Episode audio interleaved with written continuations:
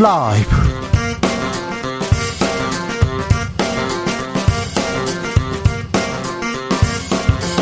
2022년 7월 5일 화요일입니다. 안녕하십니까. 주진우입니다. 윤석열 대통령이 출근길 도어 스태핑 연일 화제입니다. 오늘은 성희롱, 만취운전 등 연인 인사 논란에 대해서 전 정권 장관 중 이렇게 훌륭한 사람 봤는가라면서 또 전 정부와 비교했습니다. 그동안 대통령은 처음이라 잘 몰랐다. 정부의 공식 입장 아니다. 여러 발언 논란으로 이어졌는데요. 대통령의 발언들 최가박당에서 짚어보겠습니다.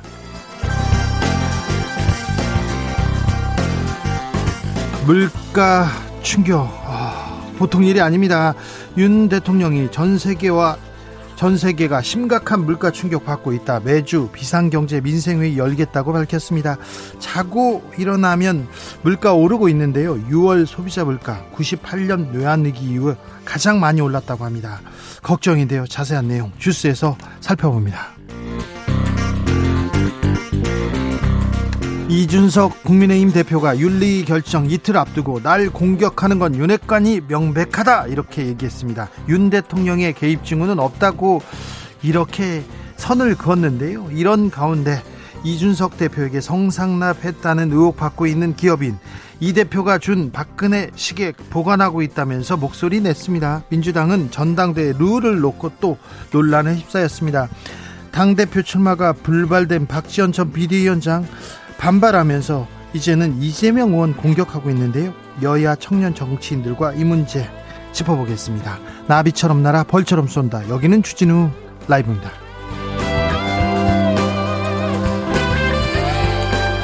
오늘도 자중차에 겸손하고 진정성 있게 여러분과 함께 함께 하겠습니다. 청취율 조사가 시작됐습니다. 02로 시작되는 조, 전화 오면 네. 아시죠? KBS 일라디오 5시 5분 주진우 라이브 이렇게 외쳐 주십시오. 자, 음, 주진우 라이브 주라와 나의 연결고리 계속 찾아보고 있습니다. KBS 일라디오에서 오늘은 연결고리를 좀 찾아볼까요? 어, 1 혹은 혼자 이렇게 있는 분들 알려주십시오. 둘이 있는데 혼자 있는 것 같아요. 그런 분 괜찮습니다. 둘이 듣고 있어요. 분명히 같이 있는데 항상 혼자였죠. 이렇게 하시는 분 연락 주십시오. 2만원 상당의 편의점 상품권 드리겠습니다. 혼자 어디에서 뭐 하면서 주진우 라이브 만나고 있는지 알려주십시오. 꼭 알려주세요. 샵 9730 짧은 문자 50원, 긴 문자는 100원이고요. 콩으로 보내시면 무료입니다. 그럼 주진우 라이브 시작하겠습니다.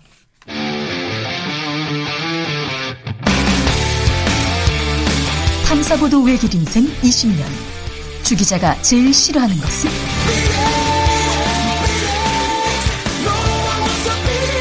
이 세상에서 비리와 부리가 사라지는 그날까지. 오늘도 흔들림 없이 주진우 라이브와 함께.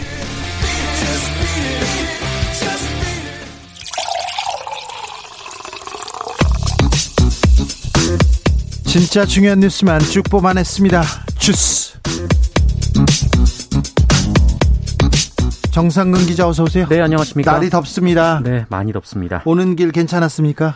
네, 뭐 차에 타고 있으니까요. 네. 네. 괜찮습니까? 괜찮았는데 네. 이 걸어오는 길에 힘들었습니다. 엄청 힘들어요. 엄청 덥습니다. 건강 관리 잘 하십시오. 네, 고맙습니다. 아, 물가. 오. 6%나 올랐어요. 네, 6월 소비자 물가 상승률이 6%를 기록했습니다. 이 소비자 물가 상승률이 6%를 넘긴 것은 지난 1998년 외환위기 이후 23년 7개월 만입니다. 아이고. 어, 소비자 물가 상승률은 지난해 4월에서 9월 6개월간 2%대를 보이다가 지난해 10월 3%대로 올라섰고요. 어, 지난 3월에는 4%대, 어, 그리고 5월에는 5%대를 기록하더니 이번엔 한 달 만에 6%대를 기록했습니다. 상승 곡선이 계속 가팔라지고 있어요. 네, 특히 1년 전과 비교해서 경유가 50.7%, 휘발유가 31.4%, 등유가 72.1% 올랐고요.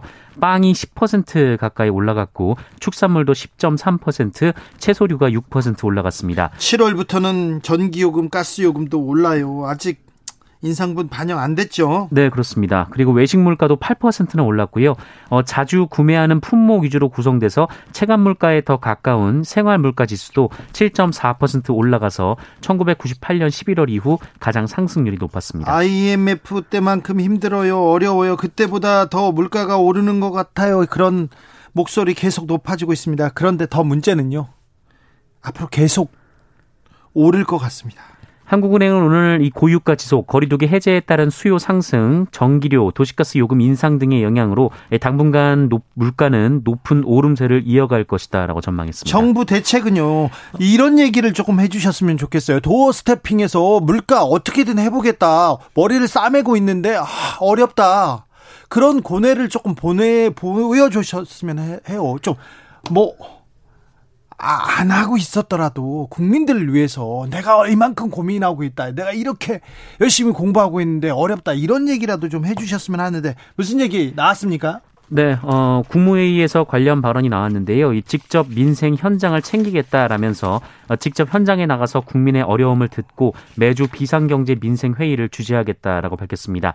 어, 그리고 공공부문이 솔선하고 앞장설 것이다라면서 공공기관이 불효불급한 자산을 매각하고 과감한 지출 구조 조정, 경영 효율화로 허리띠를 졸라맬 것이다라며 어, 이전부터 주장해온 공공기관 효율화를 재차 언급했습니다. 공공기관 효율화라고 얘기하는데 자산 매각한다고 하는데 또 공공기관의 알짜배기만 팔고 민영화 추진하는 거 아니냐 이런 우려는 좀 됩니다. 걱정이 됩니다. 그런데 국무회의 모두 발언해서 직접 민생 챙기겠다 이렇게 얘기하셨어요. 근데 그 얘기를 조금 먼저 해주시지. 기자들 만나는 자리에서 물가 어떻게 해보겠다 이런 얘기를 해주시지.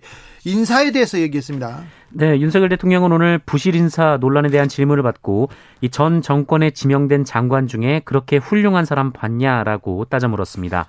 어, 그러면서 다음 질문 이렇게 질문을 넘겼는데요. 어, 이어서 인사는 대통령 책임이라는 취지의 질문이 이어지자 어, 그렇다라고 말했고 또 반복되는 문제들은 사전에 검증 가능한 부분들이 많았다라는 질문에 대해서는 손가락을 흔들며 동의하지 않는다라는 의중을 비쳤습니다. 동의하지 않아요? 어, 또한 사람의 자질을 다른 정권 때와 한번 비교해 보라라며 불쾌감을 드러내기도 했습니다. 어, 윤석열 대통령은 어제 출근길에서도 김승희 전 후보자 거취 문제에 대해서 자기가 맡은 업무에 대한 전문성과 역량이 가장 중요하다라며 어, 우리 정부는 그런 점에서 빈틈없이 사람을 발탁했다라고 주장한 바 있습니다. 빈틈없이 발탁했다 이렇게 얘기하는데 틈이 많이 보입니다. 그 많은 능력 있는 검사들 뭐 하고 있습니까? 공직기강 인사팀 검사들 많이 갔는데 뭐 하고 있는지 좀 얘기를 해주셔야 될 것 같아요. 그런데 만취운전 그리고 제자 논문 베끼기 성희롱 나오고 있는데 비교해봐라. 이만큼 훌륭한 사람이 어디 있냐 이렇게 얘기하십니다. 이게 국민의 눈높이야 이게 맞는 건지 잘 이해가 안 된다 이렇게 얘기하는 분들이 많습니다. 국민들 인사에 대해서 우려하는 사람들 많습니다. 지지율이 보여줍니다. 근데 지지율 뭐 중요하지 않다 이렇게 어제 말씀하셨는데 권성동 원내대표는 좀 수습하는 형상입니다. 네, 윤석열 대통령은 어제 떨어지는 지지율에 대한 기자들의 질문을 받고 어, 본인이 하는 일은 국민을 위해 하는 일이라면서 지지율은 별로 의미가 없다 이런 취지로 답변한 바 있습니다. 네. 어, 이에 대해 오늘 권성동 국민의힘 원내대표는 국민의 의사를 무시한다는 뜻이 아니라 어려운 상황에서 동요하지 않고 문제를 해결하겠다는 책임감의 표현이라고 수습했는데요. 이 권성동 원내대표는 지지율에 신경 쓰지 않는 대통령이 어디 있겠느냐라고 덧붙였습니다. 그렇죠. 민심인데 신경 써야죠. 써야죠. 오늘 박순애 교육부 장관 임명했습니다. 그러면서 언론 야당 공격받느라 고생했다 이렇게 얘기하는데 그동안 검증한 내용, 비판 내용을 정치적인 공격으로 이렇게 규정해 버렸습니다. 이 문제에 대해서는 조금 네. 또 논의가 필요한 것 같습니다. 저희가 잠시 후에 좀 논의 이어가도록 하겠습니다. 어, 해외 순방 마쳤어요. 그런데 어, 후에 공개한 사진 계속 논란됐네요. 네, 대통령실은 윤석열 대통령의 스페인 방문 당시 촬영한 그 이모저모 사진 12장을 추가로 어제 공개했었습니다. 네. 어, 이 사진 중에는 윤석열 대통령이 컴퓨터 화면을 보면서 업무를 보고 있는 사진도 있었는데요. 네. 어, 그런데 정작 컴퓨터 화면에 아무것도 없어서 이 설정샷 논란이 제기가 됐습니다. 그리고 A4도 백지였다 이렇게 얘기하더라고요. 네, 이에 대해 대통령실은 이 대통령 사진의 경우 보안 문제로 내용이 드러나지 않는 식으로 공개한다라며 이를 왜곡해 상당히 안타깝다라고 밝혔는데요. 어, 하지만 그렇다면 굳이 왜 화면을 보이게 사진을 찍었는지 비판이 이어지고 있습니다. 네. 어, 이에 대해 권성동 원내대표도 카메라맨들이 연출하라니까 연출하다가 그렇게 됐을 것이다 라면서 어, 하여튼 참모들이 문제가 많다라고 말했습니다. 자. 순방 첫 순방이었습니다. 의미가 있고 굉장히 좀 국제 질서가 재편되는 과정에 첫 순방이었습니다. 어, 어찌 그 순방을 어떤 고민으로 이어갈지 그런 좀 논의가 좀 이어졌으면 좋았는데 대통령실 의전 문제 그리고 이런 그 홍보 문제 좀 서툴고 미숙한 것 같습니다. 탁현민 의전 비서관 전 의전 비서관이죠.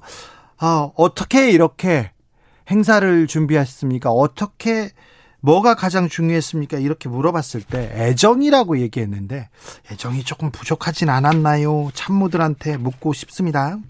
민주당은 다시 내용 속으로 들어갑니다. 음, 전당대회 준비위원장 사퇴했습니다. 네, 민주당 안규백 전당대회 준비위원장이 오늘 전격 사퇴했습니다. 안규백 위원장은 SNS를 통해 이 전준희의 논의가 형해화되는 상황에서 더는 생산적인 논의를 이끌어가는 것이 어렵다고 판단했다라며 어, 전준희 위원장으로서의 역할도 의미를 잃은 만큼 위원장직을 내려놓겠다라고 말했습니다. 뭐가 문제래요? 네, 안규백 위원장은 그 전날 그 전준희가 결정한 예비 경선 컷오프 관련 규정이 이 비상대책위원회 논의 과정에서 뒤집힌 것에 불만을 표출한 것으로 해석이 되고 있습니다. 비대위가 이렇게 안을 바꿨다고요. 그런데 이 부분에 대해서 친명계도 불만 나오고 있습니다. 네, 친명계에서는 이 비대위의 결정을 두고 이재명 의원을 컷오프 하려는 의도라는 말까지 나오고 있습니다. 어, 비대위 결정을 되돌리기 위한 연판장도 돌고 있다라고 하는데요. 어, 이재명 고문 측 정성호 의원을 비롯해서 이른바 친 이재명계 의원들이 오늘 오전 국회에서 기자회견을 열었는데요. 어, 비대위가 당원들의 투표권을 제한하고 민주주의의 기본적인 절차마저 훼손하는 결정을 했다라면서 이 비대위 결정을 되돌리기 위한 전당원 투표를 요구했습니다. 친명계, 친문계 다 뭐 이거 반대하고 비판하는 목소리 높습니다. 그런데 비대위에서는 뭐라고 합니까? 네, 우상호 비상대책위원장은 전준희가 비대위의 의견을 반영하지 않고 결정한 면도 있다라고 반박했습니다. 우상호 위원장은 다른 견해가 있을 수 있는 것이지 비대위가 전준희를 무시한 것은 아니다라고 했고요.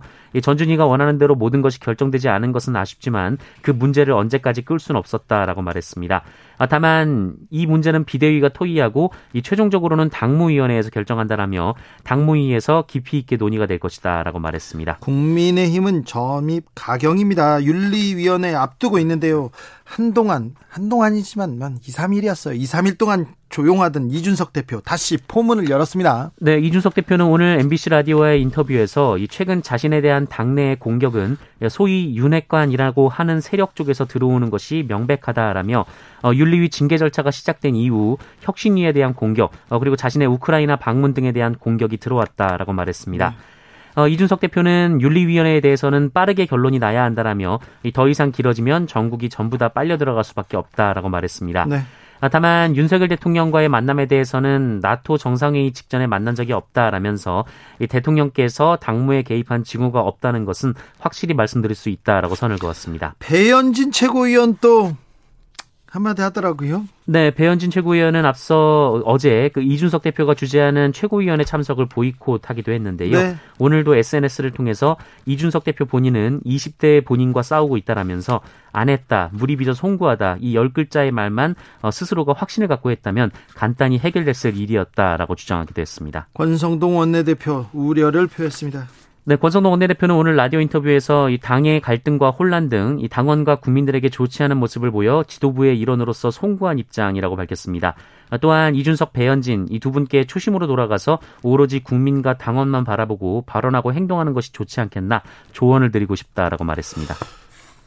경찰청장 후보자 지명됐습니다. 네, 이상민 행정안전부 장관이 현 경찰청 차장인 윤희근 치안정감을 경찰청장 후보자로 제청했습니다.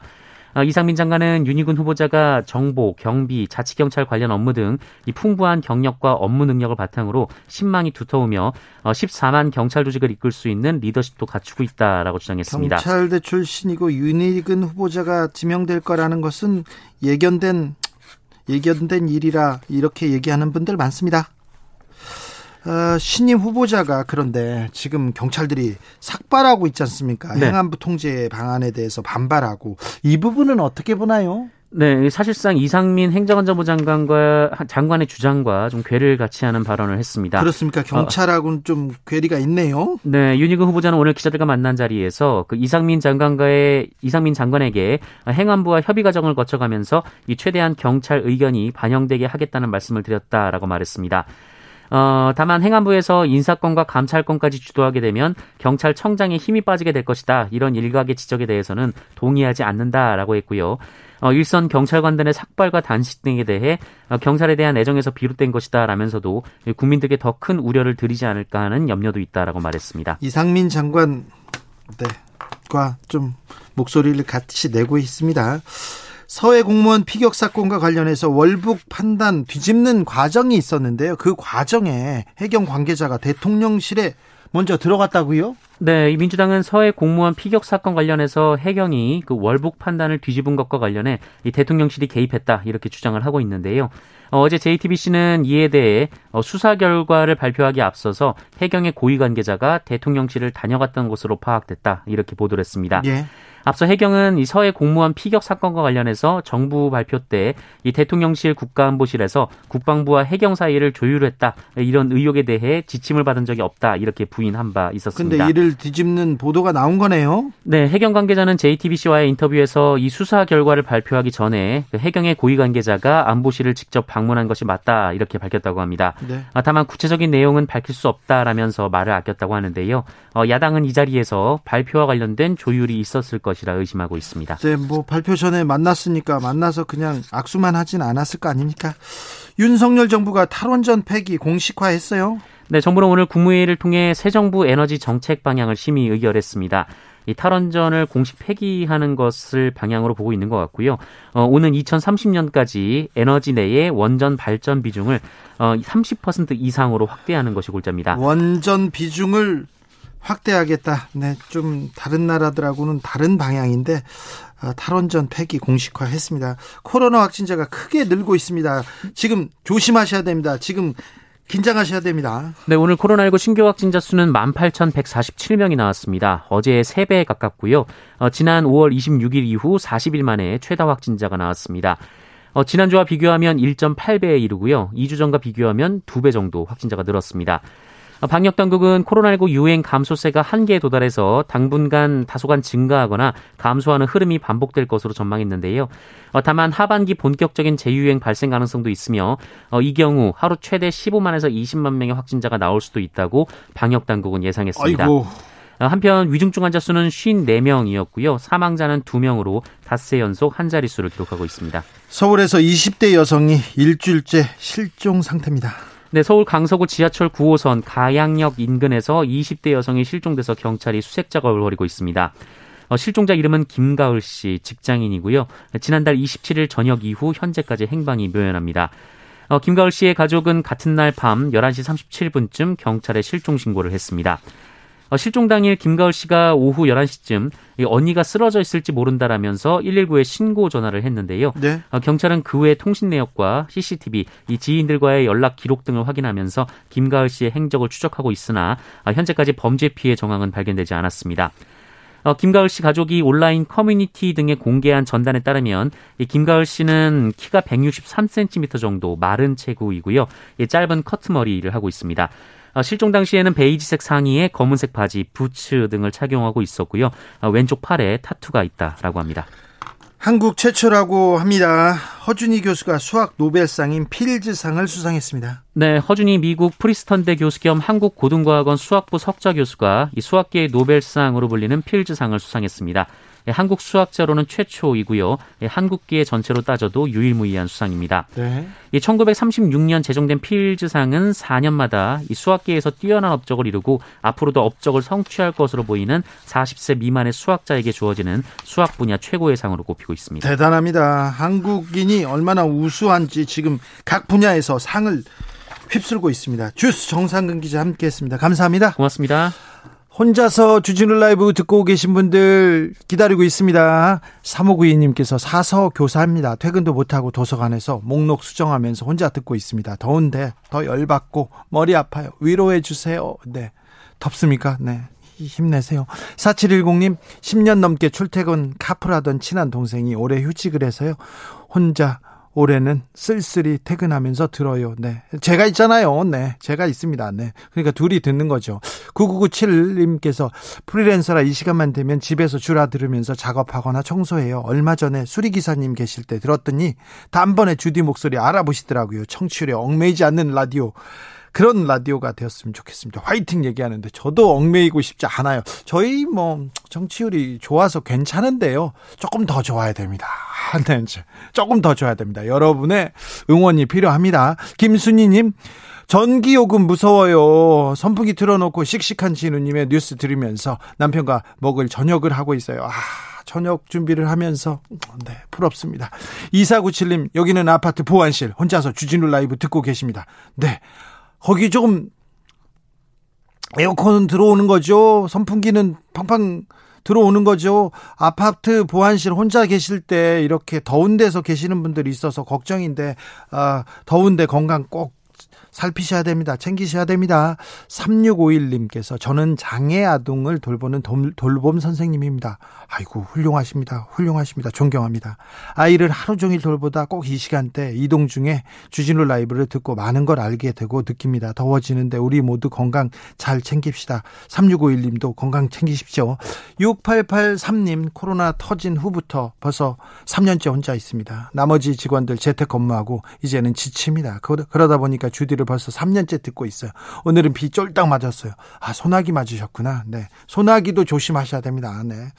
6883님, 네. 혼자서, 네. 그래도 힘내세요. 코로나 곧 물러가고, 아, 그 이후에는 이제 다 직원들 모여서 직원들이 꼭 오는 게 좋은 건지 안 오는 게 좋은 건지 재택근무가 좋은 거 그거에 대한 판단도 또 조금 해봐야 됩니다. 고민 필요합니다. 이지선님 매일 1시간 이상을 혼자 출퇴근하는 제게 주진우 라이브는 유일한 친구입니다. 혼자지만 혼자 같지 않은 기분을 느끼게 해주는 KBS 라디오 주진우 라이브 짱입니다. 그럼요 지선님 그 옆자리에 제가 타고 있습니다. 제가 계속 떠들고 있잖아요. 네 외로워 마시고요. 네 어디로 가지 마시고 주진우 라이브로 오십시오. 교통정보센터 다 다녀오겠습니다. 김한나 씨.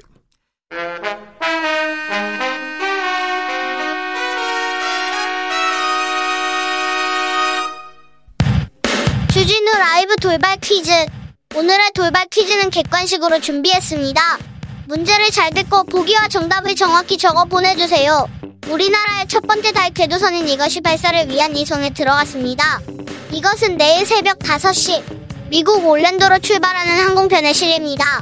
한 달 동안 상태를 점검하고 다음 달 3일에 우주로 향하는데요. 발사에 성공하면 우리나라는 세계에서 일곱 번째로 달 탐사선을 보낸 국가가 됩니다. 자, 오늘의 문제 드릴게요. 우리나라의 첫 번째 달 궤도선인 이것의 이름은 무엇일까요? 보기 드릴게요. 1번 다리미, 2번 다람쥐, 3번 다누리. 다시 들려드릴게요. 1번 다리미, 2번 다람쥐, 3번 다누리 샵9730 짧은 문자 50원 긴 문자는 100원입니다. 지금부터 정답 보내주시는 분들 중 추첨을 통해 햄버거 쿠폰 드리겠습니다. 주진우 라이브 돌발 퀴즈 내일 또 만나요.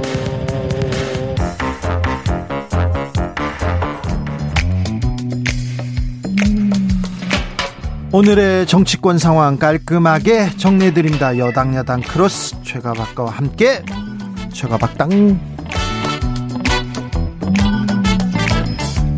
여야 최고의 파트너입니다. 주진우 라이브 공식 여야 대변인 두 분 모셨습니다. 최형두 국민의힘 의원 어서 오세요. 네, 안녕하십니까. 박성준 더불어민주당 의원 어서 오세요. 네, 안녕하세요. 덥고 힘드시죠 요새? 아 힘들어요 오늘 네. 하루, 하루 오늘 긴 하루였습니다. 그렇습니까? 네. 아직 끝나지도 않았는데. 아 힘들었어요. 네. 네. 우리 저 민주당 어, 제가 이제 전준희 전당대회 준비위원회 하고 있거든요. 네. 전국 대의원대회 하는데 열심히 회에서 룰을 만들었는데 룰이 좀 안 받아들여져 가지고 아침부터 힘들었습니다. 근데 아, 날씨도 덥고 습도가 높으니까 더 힘드네 오늘. 민주당은 왜 룰 가지고 이렇게 싸우고 있습니까?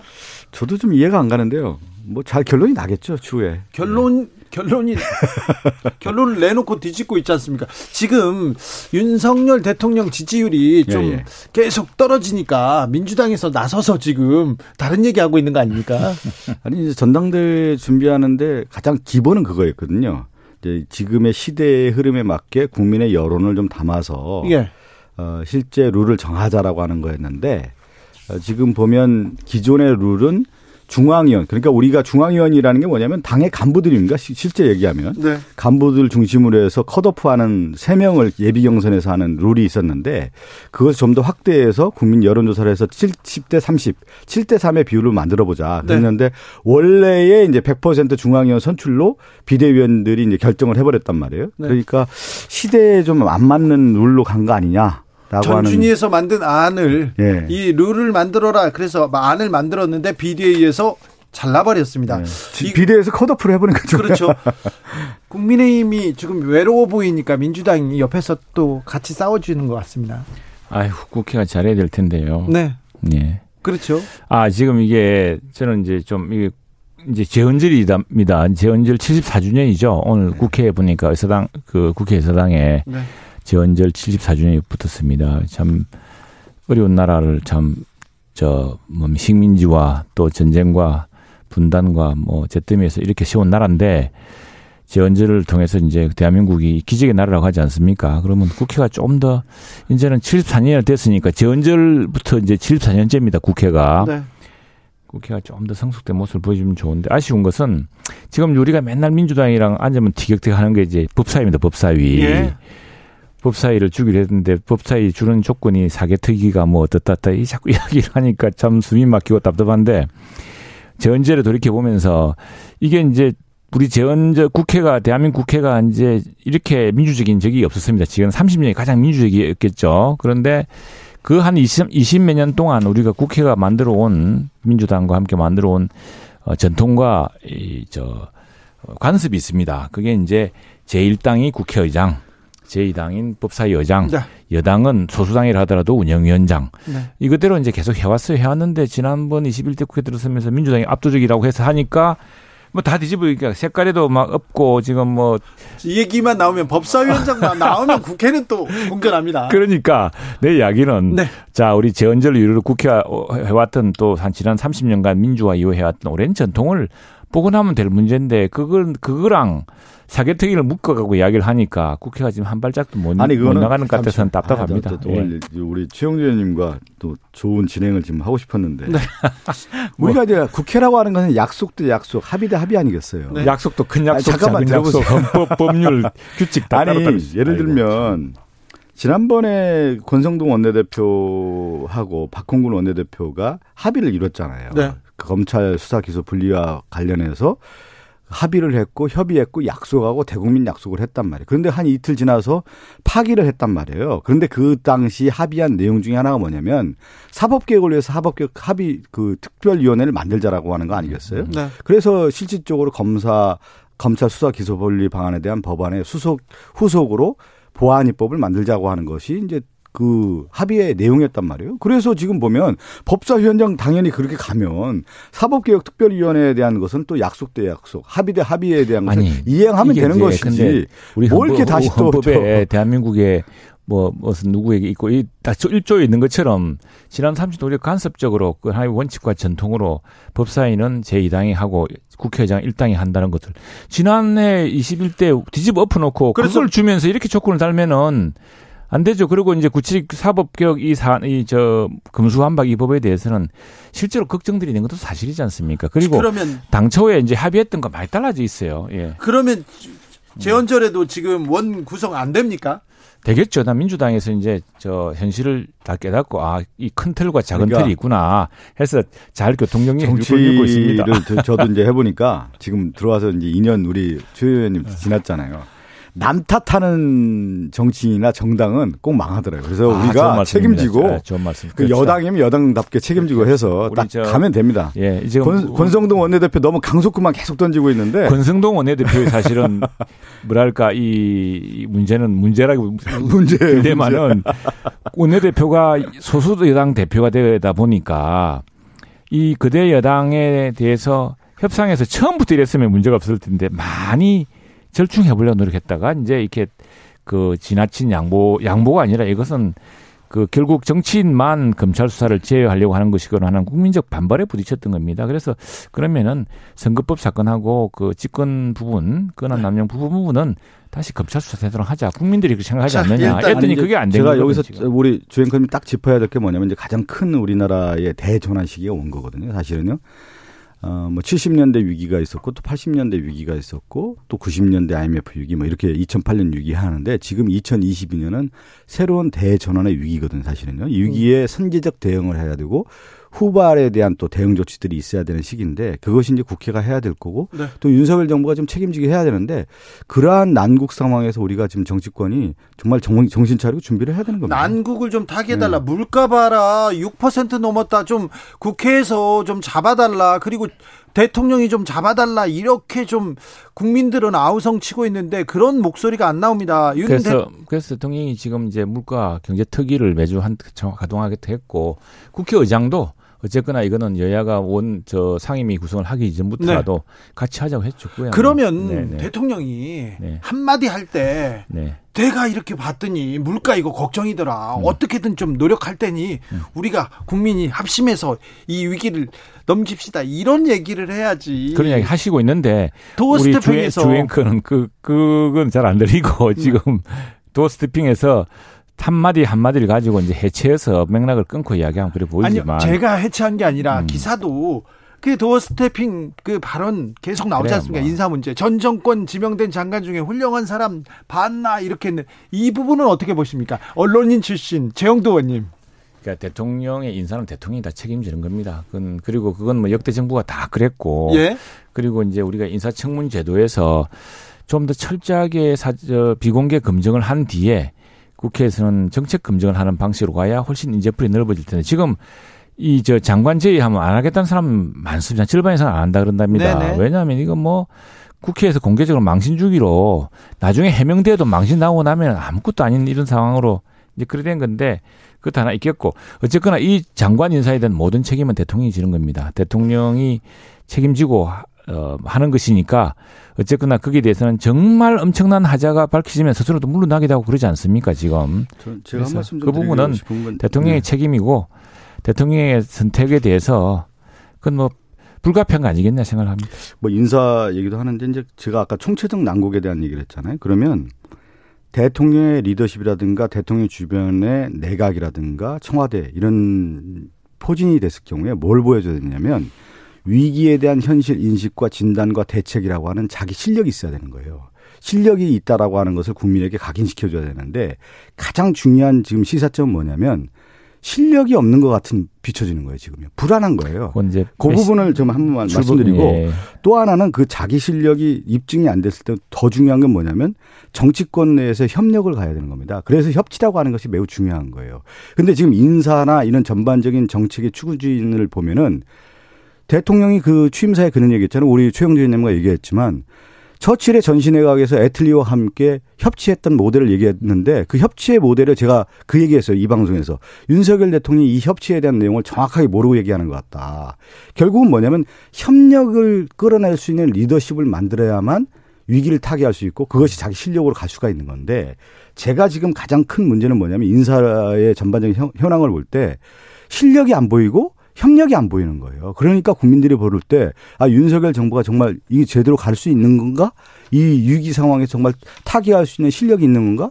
여기에 대한 의문표를 지금 던지고 네, 있다는 취임한 지 얼마 안 됐는데. 그 시, 얼마 이 부분을 됐죠. 빨리 타개를 해야 되는 겁니다. 얼마 안 됐고 네. 실력을 보여주기엔 시간이 너무 짧았고요. 실력을 네. 보여주셔야죠. 실력을 단박에 보여주면 얼마나 좋겠습니까? 네. 그러나 국민들이 선택해서 이제 실력을 보여줄 때가 왔는데 물려받은 과제와 이런 저, 저, 부채라는 게 너무너무 많습니다. 네. 국제 환경도 안 좋고 그 실력을 보이려면 그래서 그나마 실력 보이려고 대통령의 인재풀을 쓰면서 노무현 대통령 때 총리했던 문도 쓰고 그랬던 겁니다. 그런데 이제 이걸 갖다 모두 민주당은 평가절하 해버리니까 뭐 난감한 거죠. 난감한데 결과적으로 나중에 이제 민주당도 뭐 한덕수 총리 인준 청문은 또 동의해 주셔가지고 새로운 이제 그것도 협치의 전 출발이라고 생각을 합니다. 그랬던 어쨌거나 지금 실력을 보여줄 시간이 충분치 않았는데 마찬가지로 정말 여당과 저 정부가 더 심각한 위기감을 느낄 겁니다. 그래서 저는 다만은 이제 뭐 사도 낱말하듯이 이게 지금 어디 저, 저 연못에 돌 던지듯이 이렇게 해서는 나라가 지금 너무 위태로우니까 지금 여당, 야당도 뭐 여사 야당이 아닙니다. 이렇게 헌정사상 그대 야당인 적이 없었던 만큼 국회가 딱 스톱시키면 다 스톱되는 겁니다. 그래서 좀 오히려 그러니까 아, 답답한 만큼 음, 아까 제가 그대 야당이 좀 리더십을 발휘해 달라 이렇게 부탁하고 싶어요. 실력을 이제 야당 얘기도 했는데 아까 저희가 처음 최영대 님과 얘기하는 게 남 탓할 필요가 없는 거예요. 지금 인사에 대한 문제가 있다고 하면 이 인사에 대한 책임지고 좀 더 국민에게 고개 숙이면서 가겠다라 이렇게 얘기하면 되는 거지 전 정권에 대한 얘기를 할 필요가 뭐 있습니까? 지금 인사의 문제는 윤석열 정부의 인사에 대한 질책이거든요. 국민들이 볼 때 문제가 있다라고 지적하는 거 아니에요. 지지율이 가장 빠지는 이유 중에 하나가 결정적인 게 뭐냐면 결국 인사 문제라는 거 아니겠어요? 그 다음에 경제 문제라고 하는 건데 경제 문제는 위기를 정말로 윤석열 정부가 타개할 수 있겠냐에 대한 믿음이 없는 거예요. 그리고 인사 정책에 대한 부분도 거기에 따라서 국민의 이제 민심 이반 현상이 나타나는 건데 그걸 그냥 겸허하게 받아들이고 그걸 그러니까 수용해야 되는 건데 왜 전 정부로 가냐 이거예요. 저는 전 정부의 인사 문제가 아니지 않습니까? 전 정부가 네. 얼마 안 됐으니까 이제 얼마 전이고 우리 대통령도 전 정부 인사잖아요. 실력 있는 사람이 왜 남 탓을 합니까? 최영도 의원님 네. 어, 오늘 박순애 신임 교육부 장관한테 임명장을 수여했습니다. 윤 대통령이 그러면서 아이고 여론 야당 공격에 고생했어 이렇게 했던데 이런 발언에 뭐 대해서 이런 이야기 하기 싫지만은 꼭 그 저 과거에 우리 문재인 대통령이 조국 장관한테 하던 말씀 비슷한 것 같은데 요 뭐 저 대통령이나 또 지금 뭐 임명장 받은 신임 사회부 총리 겸 교육부 장관이 네. 뭐 그게 뭐 언론에 이렇게 인용될 줄 알고 했겠습니까? 뭐 덕담으로 할수 있는 이야기겠죠. 한 네. 이야기인데 잘해야죠. 이제 실력을 보여줘야 됩니다. 정말 이렇게 인선을 굳이 그런 그 언론의 지적과 비판을 무릅쓰고 했다면은 네. 대통령도 그런 실력에 대한 신임이 있다고 생각하셨을 거고 그러면 이제 부총리도 실력으로서 사람들을 더 이상 고통받게 하면 안 되고 이 네. 문제에 대해서 문제 해법을 찾아서 실력으로 보여줘야죠. 이게 뭐 그냥 몇 사람 공직해서 조, 조, 좋아라고 이렇게 나눠주는 게 아니지 않습니까? 대통령이 임명할 때는 다 그 이유가 있고 또 부총리가 이, 이, 저, 지금 사회부총리 겸 교육부 장관이 할 때는 그 분을 책임을 하겠어요. 우선 여성이었고, 죠 우리 여성은 참 부족했지 않습니까? 여성이었고, 또 몇몇 사연이 있었지만, 뭐 그 사연은 또 본인 소명한 바가 있고 하니까, 정말 이제는 우리 박 의원님 말씀하신 것처럼 실력으로. 그러니까 실력도. 실력인데 제가 왜 최영도 의원님이 이 방송하면서 그랬잖아요. 미국 사례도 항상 최영도 의원님 얘기하는데 네. 오바마도 그랬고 트럼프도 그렇고 야당에게 협조하고 대통령이 직접 전화도 하고 협치했습니다. 만나기도 하고. 네. 제가 볼 때 그 얘기하는 거예요. 네. 실력과 협력을 넘어가는 그런 정치를 보여줘야 네. 윤석열 대통령이 그만큼 안정화될 맞습니다. 수가 있는데 그 모습이 없기 때문에 국민들이 볼 때 불안한 겁니다. 그것을 얘기해 주세요. 근데 가서. 아마 내가 내가 예. 보니까 예. 예. 어, 우리 윤 대통령이 그런 점에서는 열렸을 겁니다. 윤 대통령이 사실 우리 당에 온 지가 얼마 되지 않았지 않습니까? 네. 그래서 우리 당에 대한 뭐 애착이라든가 뭐 이런 것보다는 사실은 정치권, 그래서 지난번에 첫 희정연설 한 뒤에 쭉 돌면서 물론 의원들이 더 훨씬 많기도 하지만 민주당 의석에서 도 오래 계셨어요. 그래서 그거는 한번 지금 조금 그, 그동안 뭐 청문회다 또 인사 과정이다 초기, 초기 정부에 좀 서로 각박한 분위기가 있었는데 정말 아마 내 생각에는 우리 저 이진복 민정수석, 저 정무수석이나 또 정무수석 주로 하셔야겠또 정무비서관이나 해가지고 우리 저 야당의 의원님들하고 잘 소통하고 또 야당 예. 의원님들도 허심탄회하게 지금 방송에서 예리하게 질타하시는 걸 진짜 만나서 정말 그 식사를 같이 하면서 하는 그런 좀 분위기를 빨리빨리 만들었으면 좋겠습니다. 최영도 님, 네. 윤석열 대통령의 지지율이 계속해서 네. 지지부진한데 네. 이 부분에 대해서는 좀 당에서도 우려하고 어, 있죠. 당에서도 예 걱정하죠. 걱정하고 이제 그것들 하나의 지표니까 네. 지표로서 이걸 어떻게 할 것이냐 무엇인가 뭐 지금 우리 당내에서 민주당도 그렇지만 우리 당도 뭐 이, 이 어려운 국민의 당에서 보여야 될 모습 치고는 정말 참 국민들이 실망할 모습만 계속 나오고 있지 않습니까? 네. 그런 것도 우리도 책임이 없지 않아 있고, 음. 예. 제가 이제 그 얘기를 하는데 이거잖아요. 윤석열 대통령이 대통령의 슬로건 중에 하나가 이제 공정과 상식이지 않습니까? 인사도 상식적 수준에서 봐야 되고 그것이 이제 공정하냐에 대한 기준인데 지금 봤을 때 인사를 할 때 대통령 친한 사람이 된다라고 생각하는 거예요. 그게 이제 제가 볼 때 국민이 볼 때 그 질타의 가장 중요한 핵심이다. 그러니까 다양한 인선을 통해서 인사를 하는 것이 아니고 대통령과 친했던 사람을 중심으로 그냥 인사를 하는 것이 아니냐. 이렇게 좀 보여준단 말이에요. 제가 이걸 하나 예를 드는 거고 여기서 이제 하나 시사점이 있는 거예요. 과거에 전두환 대통령이 정의사회 구현을 외쳤단 말이에요. 그리고 2010년도인가요? 이명박 대통령이 공정사회라는 걸 얘기를 했습니다. 왜 그러냐면 상당히 어려운 시기에 공정사회를 내세워서 어, 정책 전환을 외쳤단 말이에요. 아마 최영도 의원은 기억하실 거예요. 그러면 저는 뭐냐면 윤석열 대통령이 과거 정부의 그 실패사를 연구를 해야 되는 거예요. 아 지금 이 시점에서는 무엇을 지금 두 달밖에 되지 않았습니까? 그러면 이명박 전 대통령이 공정사회를 내세웠는데 왜 실패했을까? 공정사회를 국민이 받아주지 않았거든요. 공정하지 않았기 때문에 가장 불공정한 정부가 이명박 정부였다고 생각하고 있단 말이에요. 저는 그래서 윤석열 대통령이 슬로건 내세웠던 공정과 상식이라고 하는 부분을 다시 되새기고 국민이 무엇을 원하는지를 지금 시점에서 생각해야만 지지율에 대한 부분이 반전이 일어나는 것이지 그것이 벗어난다고 하면 저는 상당히 어려운 국면에 또 갈 수도 있다. 박성준 의원님이 오늘 네. 너무 밀어붙이네요. 아, 안 되겠습니다. 음. 아, 왜 그러면 저는 야당이잖아요. 알겠어요. 지난번에 자. 최영도 의원님 얼마나 밀어붙였습니까? 자, 밀어붙이죠. 그래서 이걸 물어보겠습니다. 박지원 전 비대위원장은 어떻게 된답니까? 아니, 지금 그건 비대위에서 결정을 했잖아요. 결정해가지고 피선거권이 네. 없다면서요? 아니, 지금 보면 당의 규정이 6개월 당비를 낸 분에게 피선거권이 주어진단 말이에요. 네. 박지원 어, 전 비대위원장 같은 경우는 2월 14일 입당을 했기 때문에 그 자격 요건이 미달돼요. 네. 그러면 만약에 한 다음에 예외 규정을 넣어야 되는데 예외 규정을 둘 필요는 없는 그래서 예외 규정을 둘 필요가 없다 이렇게 결정을 했는데 네. 박지원 위원장은 내가 그렇게 무서운가 그러면서 나는 할 거야. 나 있어. 권한 있어. 이렇게 얘기하던데요. 그거는 아니잖아요. 지금 비대위원회에서 그 규정을 가지고 충분히 얘기를 한 것으로 알고 있는데 네. 박지원 전 비대위원장이 어, 그건 아니다. 그건 나는 충분히 자격이 있다 이렇게 얘기할 건 아닌 것 같습니다. 1927님께서 네. 실수나 실언을 했으면 인정하고 사과하고 앞으로 잘 하겠다 이렇게 하는 게 맞죠 얘기합니다. 김정숙님께서 민주당은요 몇 년 동안요 전 정권 탓하지 않았나요 이렇게도 얘기합니다. 자 이준석 대표 윤리위원회는 7월 7일에 열립니까 끝납니까 이제 이 논란이 열리가 열리겠죠. 열리고 이제 어쨌든 뭐 정리가 안 되겠습니까? 그 정리가 될까요 이번에는? 아니 그러니까 윤리위원회가 그동안 쭉 보여왔던 이야기가 있으니까. 아무튼 뭐 너무 원래 그런 말이 있습니다. too close to call. 이뭐 네. 임박했기 때문에 뭐 예, 서둘러 어저 섣불리 뭐라고 예단하기 좀 어려운 것이 있겠죠. 네. 알겠습니다. 이 얘기만 나오면 좀 곤란해지죠 지금.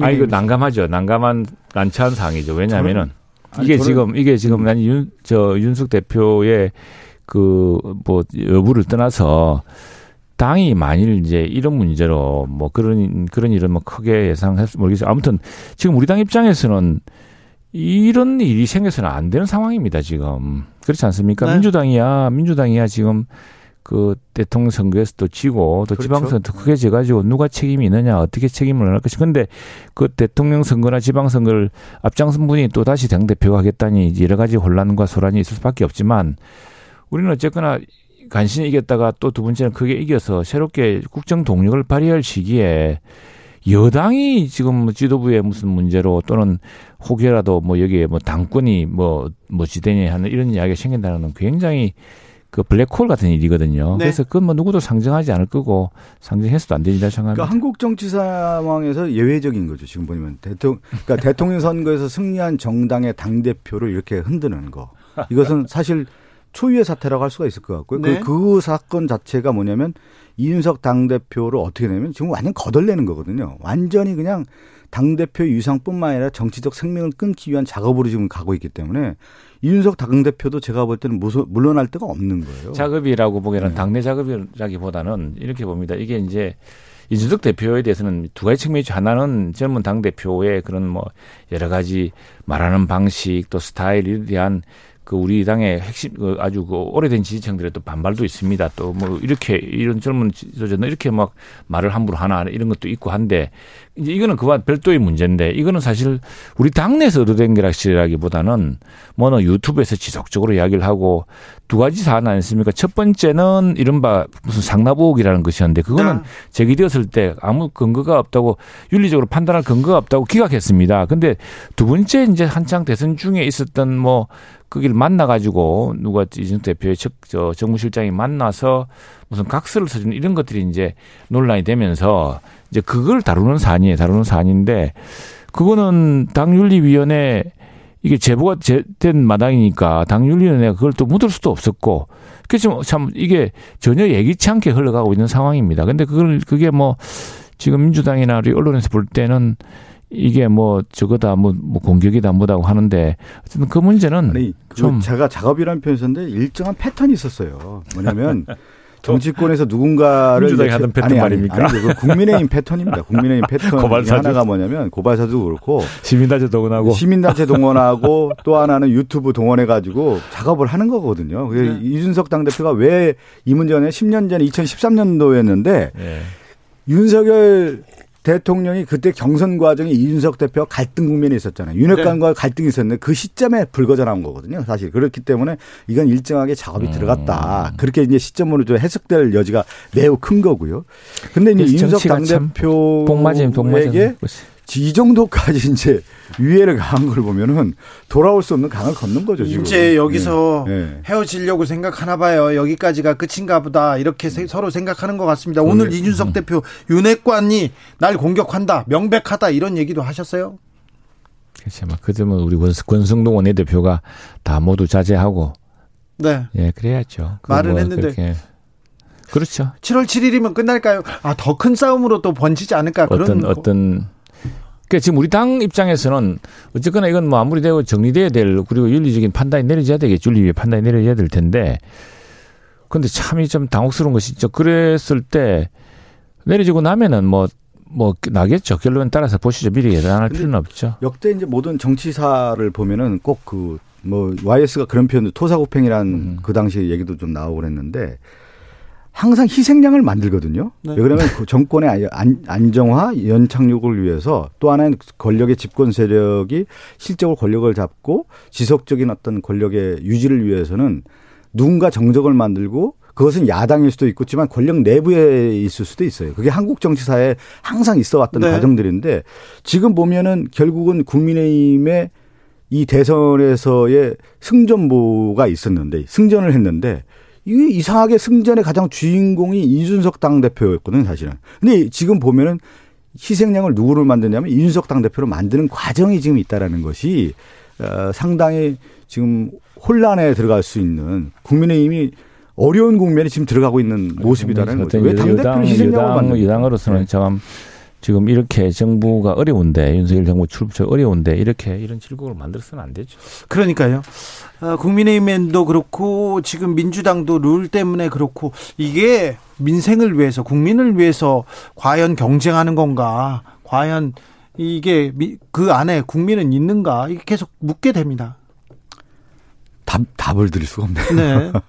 이제 국민을 위해서 일을 하는데 이제 그 정치라고 하는 게 제가 옆에서 보니까 옆에 아니 이제 중심에 와서 와 보고 있죠. 저도 네. 보고 있는데 이 정치 안에 들어와 보면 그 권력의 내부의 투쟁이라고 하는 게 기본적으로 필수 과목인 것 같아요. 그러다 보니까 거기 안에서 헤어나오기 어렵고 또 그것이 다 당의 위기가 오래 초래되고 그런 모습이 있는 건데 민주당은 네. 가만히 네. 좀 가만히 이제 뭐 우리 민주당은 지금 국민 속으로만 가면 그렇죠. 우리가 이제 좋은 건데 국민 목소리를 듣고 목소리만 들으면 되는 거죠. 자성하는 모습을 네. 보이면서 인사청문 과정 잘 준비하고 그리고 그렇죠. 윤석열 대통령 하는 얘기 그 다음에 국민의힘의 갈등. 제가 그 얘기하는 게 지금 뭐주 앵커님한테 저는 룰에 얽매일 필요가 없다는 보는 거예요.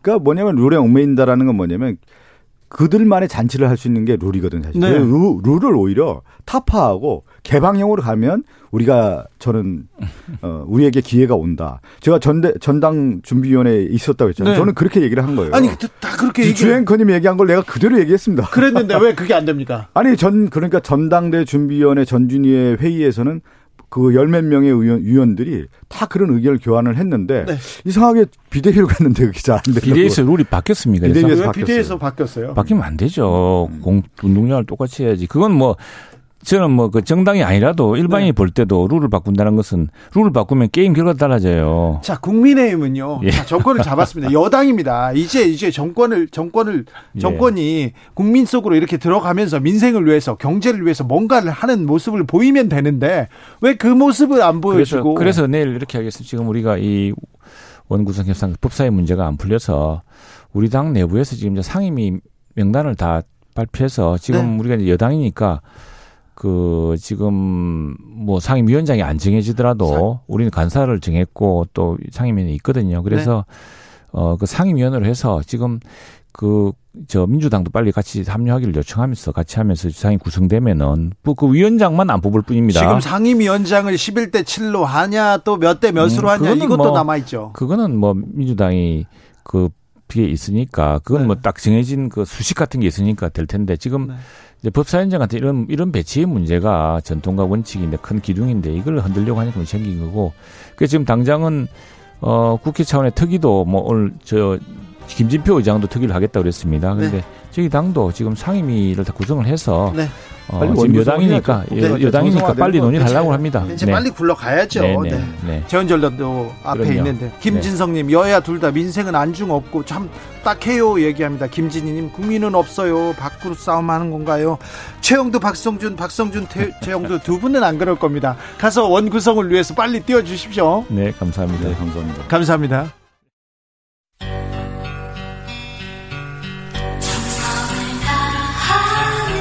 정성을 다하는 국민의 방송. KBS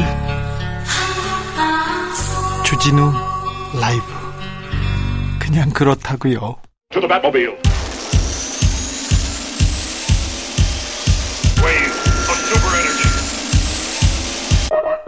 주 기자의 1분 인사 논란 이어집니다. 제자 논문 짜깁기 온 가족 장학금 특혜 의혹받는 교육부 장관 후보자 본 적이 없습니다. 관사 테크, 관용차 테크, 정치자금법 위반 복지부 장관 후보자 본 적 없습니다. 제자 논문 가로채기, 갑질, 만취 운전하다 교육부 장관 된 분 본 적 없습니다. 성희롱하다가 공정위원장 지명된 분 본 적 없습니다. 국민의 눈높이에 미치지 못하는 분들입니다. 사전 검증을 통해 알 수 있는 내용들이었습니다. 그런데 부실 인사, 검증 실패 지적 나오는 거 당연합니다. 그 많은 검사 출신 인사들 뭐 하고 있었는지 그런데 이 지경에 이걸 보고도 윤 대통령 이렇게 말합니다. 다른 정권 때하고 한번 비교해 보세요. 전 정권에서 지명된 장관 중에 이렇게 훌륭한 사람 봤습니까? 전 정권 장관급 인사였던 대통령께서 하실 말씀은 아닌 것 같습니다. 비교해 보라고요? 어떤 점이 훌륭하다는 건지 도저히 찾을 수가 없습니다. 인사 참사를 저지르고 전 정권 탓하는 대통령 본 적 없습니다. 지금까지 주기자의 1분이었습니다.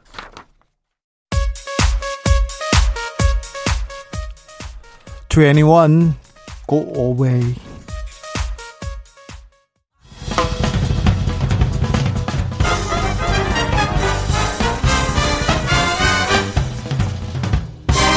훅 인터뷰.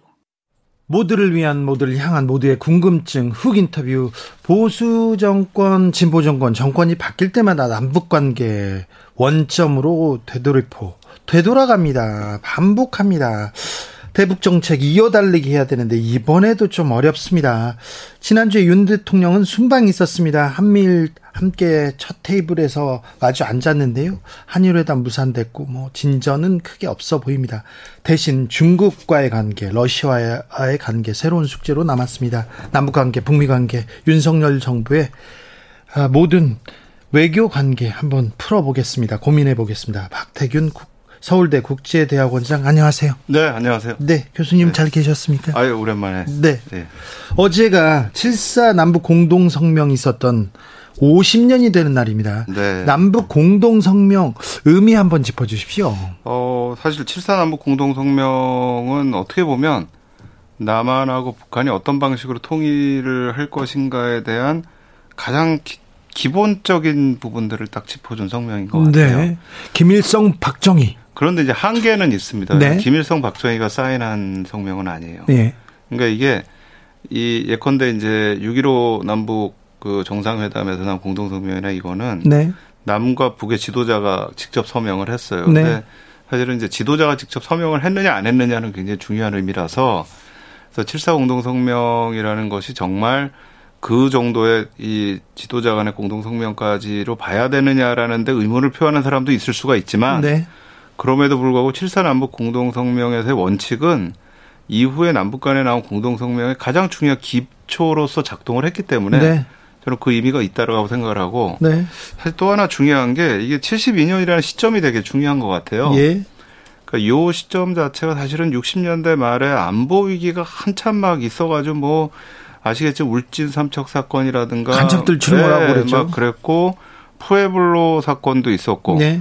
그다음에 대한항공기 납치 사건도 있었고 또 미국의 EC111기의 추락 사건도 있었단 말이에요. 그, 그러다 갑자기 남과 북이 대화를 시작을 했어요. 그렇지. 적십자 회담을 하고 그러다 이제 7사 공동성명이 나왔습니다. 그러니까 한편으로 원칙을 확인, 확인시켜주면서 한편은 남북 관계라는 게 굉장히 이게 up down이 심한다는 어떤 우리 현대사에서 보여줬던 그 모습을 또 보여주는 네. 그런 성명이었다라고도 저는 생각이 되고요.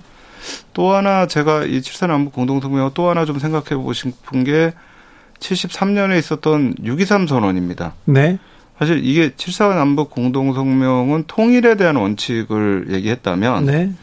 73년에 6.23 선언은 남과 북의 국제사회에서 어떻게 활동할 것인가를 규정을 했어요. 네. 그리고 이 두 가지 원칙이 결국은 이어진 것이 이 노태우 정부에 와가지고 남북 기본 합의서라든가 77 선언이라든가 그다음 이후에 이제 2000년대 이후에 여러 가지 북한과의 뭐 대화나 정책에 많은 기초가 됐다 이렇게 볼 수가 있을 것 같아요. 네.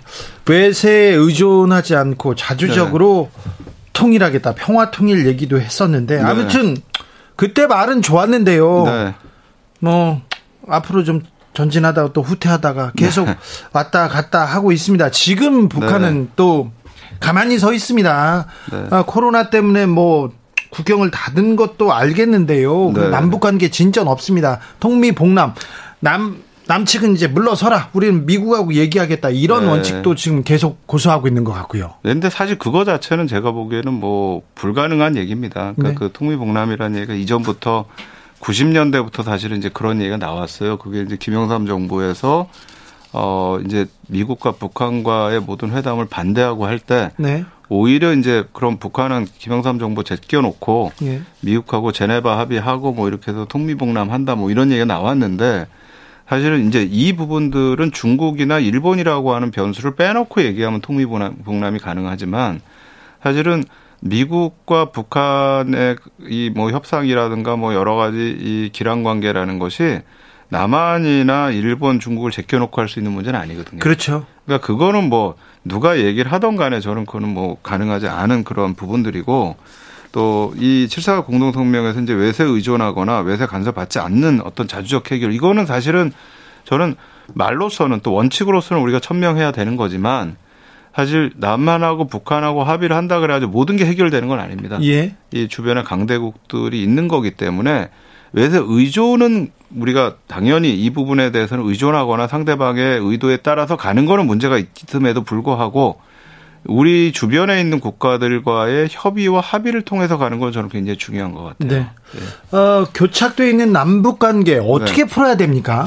뭐 이 남북 관계를 어떻게 푸는가는 정권이 바뀌면 네. 좀 대화를 시작할 여지가 좀 생기기도 하지 않습니까? 그렇죠. 저는 이제 이게 이제 제가 최근에 좀 많이 얘기를 하고 있는 건데 사실 제가 이 현대사를 공부하면서 제일 주목해서 봤던 게이 칠사 남북 공동성명하고 함께 71년, 72년에 있었던 닉슨 대통령의 중국 방문. 네. 이거를 봐요. 왜 보냐면 사실은 보수 정부이기 때문에 중국의 문을 열을 수 있었다라고 저는 생각을 하고요. 네. 박정희 정부이기 때문에 7사 공동성명을 할 수 있었다고 그렇죠. 이유락도 보낼 수 있었고. 그럼요. 네. 근데 이걸 만약에 미국의 민주당 정부의 케네디나 존슨이 했거나 또는 김대중 대통령이 만약에 7사 공동성명을 했다 그러면 네. 난리가 납니다. 그렇죠. 미국이 한국이고 이거는 뭐 제5열이냐 뭐 좌파 정부냐 이런 난리가 나는데 이거는 저는 보수 우파 정부가 했다라고 하는 데에서 사실은 그 부담이 사라집니다. 그러니까요. 보수 네. 우파가 남북 관계 진절을 만들어내기에는 굉장히 좋은 토양을 갖고 있어요. 저는 그 생각을 하고 있어요. 예. 그리고 이게 이제 어떻게 보면 예컨대 2008년도에 이제 2008년 9년에 그때 이제 이 이명박 정부가 들어왔을 때 네. 북한 정부가 하는 걸 보면 초기에 북한 정부가 조용히 있습니다. 기대가 컸어요. 아, 보는 거예요. 네. 왜냐하면 네. 이명박 정부에서는 우린 실용으로 가겠다. 네, 중도 네. 실용. 네. 근데 북한이 원하는 게 북한은 공산주의 사회라고 자기들이 얘기하지만 사실은 북한 이데올로기가 공산주의가 아니에요. 아, 공산주의 아니에요. 독재예요, 거기는. 그러니까 네. 뭐 이데올로기냐 이념이나 이런 거 가져오는 거 싫어요. 네네. 야, 어차피 우리 돈인데. 실익. 네, 실익을 가지고 가자. 네. 그런데 가다 보니까 어 이명박 정부가 이념으로 가는 거예요. 네. 그러니까 사실은 저는 이제 지금 윤석열 정부가 들어왔다 그러면 북한도 사실은 보고 있을 것 네, 같아요. 네. 어디로 갈 것이냐. 네. 그러니까 저는 이게 한편으로는 방향이 바뀔 수 있는 위기도 되지만 네. 한편으로는 이건 굉장히 저는 중요한 기회가 만들어질 수 있다고 예. 생각을 해요. 그러니까 예. 이 기회를 잘 살리는 게 되게 중요하다. 또 저는 지금 우리가 미중 갈등 얘기를 막 하잖아요. 네. 미중 갈등 우리 위기다. 근데요. 이건 한편으로 우리한테 굉장히 큰 기회입니다. 왜냐하면 미국과 중국이 갈등을 하면서 한반도가 어느 쪽 축으로 갈 것이냐라는 걸 굉장히 민감하게 생각을 하고 있어요. 근데 다른 쪽으로 가길 어느 누구도 원하지 않아요. 중국이 우리나라가 네. 움직이는 거에 대해서 굉장히 어뭐 예. 발끈합니다. 반대도 마찬가지입니다. 네. 미국의 입장에서도 우리가 어느 쪽으로 가느냐가 굉장히 민감합니다. 그러니까 네. 저희가 기본적으로 어떤 상황이 됐던 간에 그거는 위기도 될 수가 있고 기회가 될 수가 있는데 그 기회가 될 수 있는 부분들을 우리가 잘 캐치해 나가는 게 사실 네. 우리 같은 지정학적 위치에서 너무나 중요한 게 아닌가 저는 그렇게 생각을 해요. post 네. 코로나 시대입니다. 그 우크라이나 전쟁이 있었고요. 나토 정상회의가 있었습니다. 신냉전 시대로 이렇게 진입했다 이런 얘기도 하는데 네. 어떻게 보셨어요? 글쎄요, 이게 뭐 저는 신냉전으로 가기에는 사실은 이게 냉전으로 갈 때는 미국과 소련이라고 하는 두 나라가 컨트롤 타워로서의 파워를 가지고 있었고 네. 또 그렇게 해서 이거를 이끌어 나갈 물리적인 파워와 이념적인 파워가 있었는데 지금의 미국과 중국이 물리적 파워와 이념적 파워를 그렇게 가지고 있느냐라고 했을 때 저는 그건 아닌 것 같아요. 아, 그래요? 그렇다면 저는 이거는 사실은 신냉전으로 가는 것보다는 지금 세계 체제의 주도권을 놓고 일정 정도의 저는 어떤 갈등을 보이는 그런 상황들이 아닌가. 근데 네. 저는 이제 양쪽이 다 책임이 있다고 생각을 하는 게 네. 미국의 입장에서는 미국의 경제가 급속히 안 좋아진 거예요. 사실 네. 베트남 전쟁에 너무 많은 걸 투입했다 70년대 미국이 한번 경제적으로 크게 그렇죠. 이 디클라인하는 현상이 있었고 이라크 전쟁, 아프가니 전쟁 겪으면서 또 한 번 미국이 지금 그걸 보여주고 있단 말이에요. 네. 그러니까 이런 상황에서 지금 세계를 통제할 수 있는 힘이라는 것이 좀 이 힘이 붙이는 이런 상황에서 미국이 아, 이 부분들을 우리가 극복할, 어떻게 극복할 것인가 해서 어떤 중국과의 컨플릭트라고 하는 미중 갈등을 이용하는 측면이 저는 하나 있는 것 같고 네. 두 번째 측면에서는 저는 중국의 책임이 사실은 미국이 세계를 컨트롤하는 거는 뭐 WTO라든가 아니면 FTA라든가 IMF라든가 이런 어떤 룰을 가지고 하는데 중국이 룰이 아니고요. 물리적으로 이어버리겠다고 일대일로를 해버린 거예요. 네. 그러니까 이거는 이제 미국의 입장에서는 굉장히 큰 도전이라고 받아들이는 거죠. 네. 그러니까 이런 부분에서 사실은 미중 갈등이라고 하는 부분들이 좀 나타난 측면들이 있지 않은가라고 생각을 하고 사실 제가 보는 입장에서는 이거는 진짜 잘못하면 공멸로 가죠. 예. 사실은 미국 경제가 최근에 제일 좋았던 클린턴 시대라든가 오바마 시대를 보면 그 시대의 힘이라는 건 사실 미국과 중국 간의 협조라는 부분들에서 나온 게 있어요. 예. 그렇다면 이거를 극복하는 방법을 내적인 통합을 위해서 외적인 갈등을 만들어낼 것이냐, 예. 아니 외적인 협조를 통해서 내적인 경제력을 올릴 것이냐라고 하는 저는 심각한 고민들이 좀 필요한 시점이 아닌가. 그리고 이제 거기에는 우리가 인류의 미래를 좀 내다보는 그런 해안들이 좀 필요한 시점이라는 생각이 듭니다. 알겠습니다. 교수님은 어떻게 네. 물어보는 것마다 이렇게 대답을 똑바르게 뭐 똑소리나게 이렇게 하세요. 근데 아는 게 많아가지고 먹고 싶은 것도 많을 것 같아요. 아, 제가 네. 근데 이제 제가 이렇게 얘기하는데 네. 또 많은 분들이 저한테는 굉장히 이상주의자라고 얘기해요. 아, 그러니까 이게 현실적으로 정말 작동할 거냐 네. 현실 정치에서 그러니까 뭐냐 제가 이 생각하는 가능하면 네. 저는 좋은 방향으로 갔으면 좋겠다. 아무튼 뭐 이런 부분들 어렵게 교수님 네. 모셨으니까 네. 묻고 싶은 거 궁금한 거 다 물어보겠습니다. 네. 한일 관계는 어떻게 풀어야 됩니까? 일단 한미일 네. 자리에 앉기는 했는데 네. 아, 표정 좋지 않더라고요. 그러니까 이게 사실 저는 이제 결국은 인류 보편적인 가치의 문제로 과거사 문제를 풀어야 되는데 그러니까 이게 누가 잘했느냐 못했느냐의 문제가 아니고 우리 인류 보편적인 가치에 의해서 과거에 있었던 행동들을 어떻게 성찰을 하느냐. 네. 그리고 사실 제일 중요한 거는 보상이나 돈의 문제가 아니고요. 한국 사회와 일본 사회, 전 세계 모든 사회가 과거에 있었던 문제에 대한 공감대를 형성하는 겁니다. 아, 그 말이에요. 네. 사과하고 반성하고 자성하자는 얘기지. 네. 우리가 그리고 강제징용 피해자들이 위안부 피해자들이 돈 내놔라 이 얘기하는 거 아니지 않습니까? 그거 아닙니다. 근데 네? 이제 문제가 저는 어디서 꼬였다고 생각을 하냐면 물론 한일협정부터 우리가 좀 얘기를 해야 되는데 그건 너무 좀 긴 문제고 그렇죠. 또 문제가 됐다고 해서 저희가 한일협정 되돌릴 수 있는 것도 아닙니다. 네네. 근데 제가 이제 제일 문제시하는 거는 박근혜 정부 때 네. 한국과 일본 사이의 역사적인 문제가 해결이 안 되면 우리는 현안 문제도 다루지 않겠다라고 처음에 선언을 했었어요. 예. 저는 여기서부터 꼬인 것 같아요. 예. 근데 이 문제를 풀기 위해서 급박하게 위안부 합의를 해버린 겁니다. 예, 선언을 해버렸어요. 네. 근데 사실은 저는 한국과 일본 정부가 솔직해질 필요가 있다. 첫 번째. 네. 그러니까 한일협정 때도 그랬고 위안부 합의 때도 그렇고 아 이제 이분들이 돌아가실 때가 다 됐잖아요. 네. 그러니까 우리가 한국과 일본 사이에 서로 지금 다르다. 해석하는 게 다르고 근데 그럼에도 불구하고 이분들이 입은 피해에 대해서 우리가 무언가를 보상하기 위해서 네. 우리가 재단을 만들고 하는 건 한다. 근데 그 돈의 일부는 앞으로 양국 사회가 서로 공감대를 가질 수 있는 노력을 하는데 쓰겠다. 예. 한일협정도 똑같아요. 예. 한일협정에서도 1910년, 1905년 조약에 대해서 한국과 정부, 이 한국 일본 정부가 서로 합의를 못했잖아요. 예. 그럼 쓰면 돼요. 예. 우리가 과거사 문제 합의 못했다. 그러나 현실적으로 한국의 경제 정상 문제, 일본의 안보 문제 때문에 우리가 한일 협정을 해야 된다. 네. 앞으로 이 문제 풀어가겠다. 근데 네. 솔직하지 않았어요. 예. 두 번째, 저희가 박근혜 정부의 교훈이 뭐냐면 현안의 문제에 현재의 문제를 역사 문제 가지고 끌고 들어가면 안 돼요. 예. 말씀드린 것처럼 역사 문제는 시간이 걸리더라도 공감대를 형성하는 문제지. 네. 공감대가 없는데 선언을 한다고 되는 문제가 아니에요. 네. 그럼 현안은 현안대로 가되 그 현안대로 가면서 전제 조건이 그럼 우리는 공감대를 풀기 위한 노력은 계속 해 나간다. 네. 이게 같이 가야지 이 공감대가 형성 안 됐다 그러면 현안 문제도 안 하느냐 이건 아니거든요. 네. 그러니까 저는 약간은 그 부분에 있어서의 명쾌한 분리와 이게 어떻게 갈 수 있는가의 고민들이 필요하다. 네. 그리고 그 현안 문제가 중요하다라는 걸 양국 정부가 인식을 하고 양국 사회가 인식을 한다면 그 두 가지가 어떻게 함께 갈 수 있는가에 대한 고민이 필요한 시점이지 지금도 계속해서 그걸 가지고 물고 늘어진다 그러면 저는 이 문제는 안 풀릴 것 같아요. 윤석열 정부가 그런데 음. 2015년 박근혜 정부의 위안부 합의 네. 어, 다급했던 위안부 합의를 좀 따라간다. 그때 수순을 따라간다. 이런 지적도 있어요? 아, 그거는 이제 지켜봐야 될 것 같습니다. 네. 왜냐하면 그거는 사실 국민 여론을 또 볼 거고 네. 또 지금 그것뿐만 아니라 이 배상금 문제에 대해서 나온 판결에 대해서도 위원회를 만들어 가지고 이거를 어떻게 해결할 건가를 논의한다라고 하는데 네. 저는 미리 뭐 결론을 내려보고 싶지는 않고요. 예. 진행되는 방향을 좀 보고 싶습니다. 네.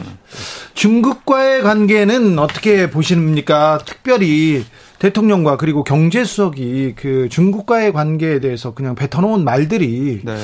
음, 그 의미가 좀 적지 않은 것 같아요. 근데 저희가 이제 좀 고민에 대한 이될 부분들이 있는 것 같아요. 그러니까 이 중국이 갖는 의미가 무엇인가라는 것도 있고 올해가 또 한중수교 30주년입니다. 네. 그러니까 근데 이 한중수교 30주년 동안 한 20년에서 25년 사이는 한국과 중국이 서로 간에 이 감정도 그렇고 서로 간에 바라보는 눈이 굉장히 긍정적이었는데 네. 기후 그 이후에 한 5, 6년 정도가 양국 간의 서로 인식이 굉장히 나빠졌어요. 그러게요. 그러니까 이게 지금 사회적인 인식이 안 좋다라는 거는 네. 서로 간의 관계를 좋게 이끌어가기가 굉장히 쉽지가 않고 사실 우리나라 대통령 선거에서 대외 관계가 중요한 이슈가 됐던 게 아마 제가 보기에는 올해 대통령 선거 처음인 것 같아요. 그렇습니다. 이게 지금 네. 대중 관계라는 게 굉장히 중요한 이슈가 됐고 사실은 네. 지금도 굉장히 민감한 이슈인데 사실 저희가 이제 직시해야 될 게 사실 미국과 한국이라는 관계는 군사적인 동맹 관계도 있지만 가치관이 비슷하다. 우리가 얘기하는 밸류라고 하는 가치가 비슷하고 철학이 비슷하다라는 그런 이제 동맹이라면 네. 중국과 한국의 관계는 사실은 지리적으로 서로가 영향을 미칠 수밖에 없는 관계이고 예. 또 한국과 중국이 갖고 있는 경제적인 관계에 대해서도 저희가 생각을 해봐야 됩니다. 네. 그러니까 이제 이런 부분에서 저는 중국에 대한 부분들은 사실은 저는 조용한 외교로 가야 된다. 그러니까 네.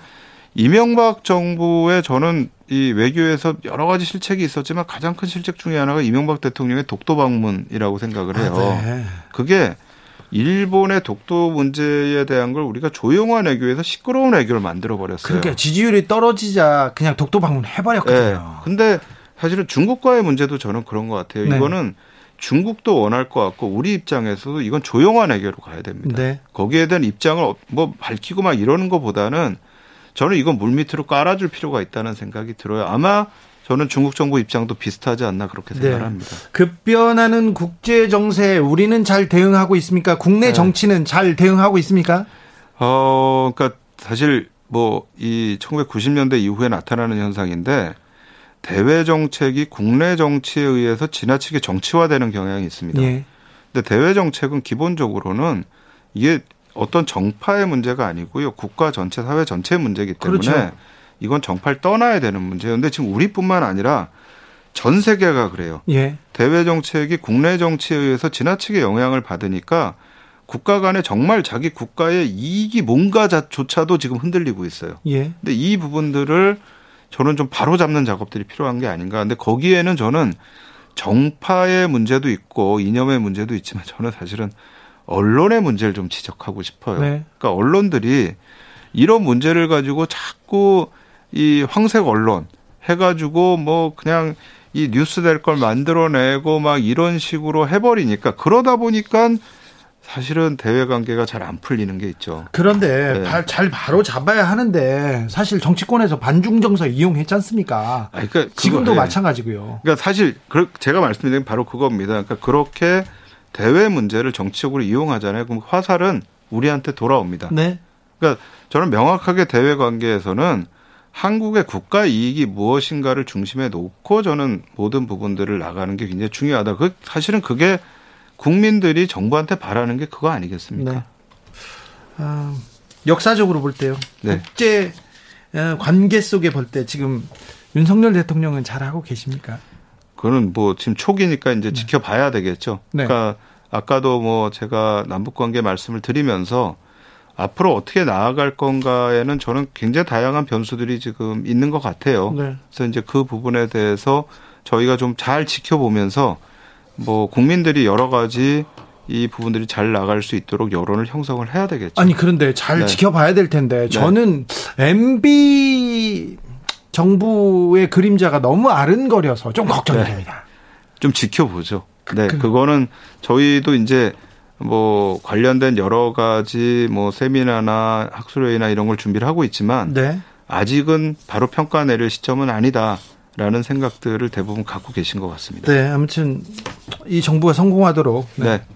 교수님을 비롯한 학자들도 좀 많이 좀 관심과 네. 네. 질타, 네. 회초리 좀 네. 부탁드리겠습니다. 네. 오늘 말씀 잘 들었습니다. 네, 감사합니다. 박태균 서울대 국제대학원장이었습니다. 정치 피로, 사건 사고로 인한 피로, 고달픈 일상에서 오는 피로. 오늘 시사하셨습니까? 경험해보세요. 들은 날과 안 들은 날의 차이. 여러분의 피로를 날려줄 저녁 한 끼 시사. 추진우 라이브.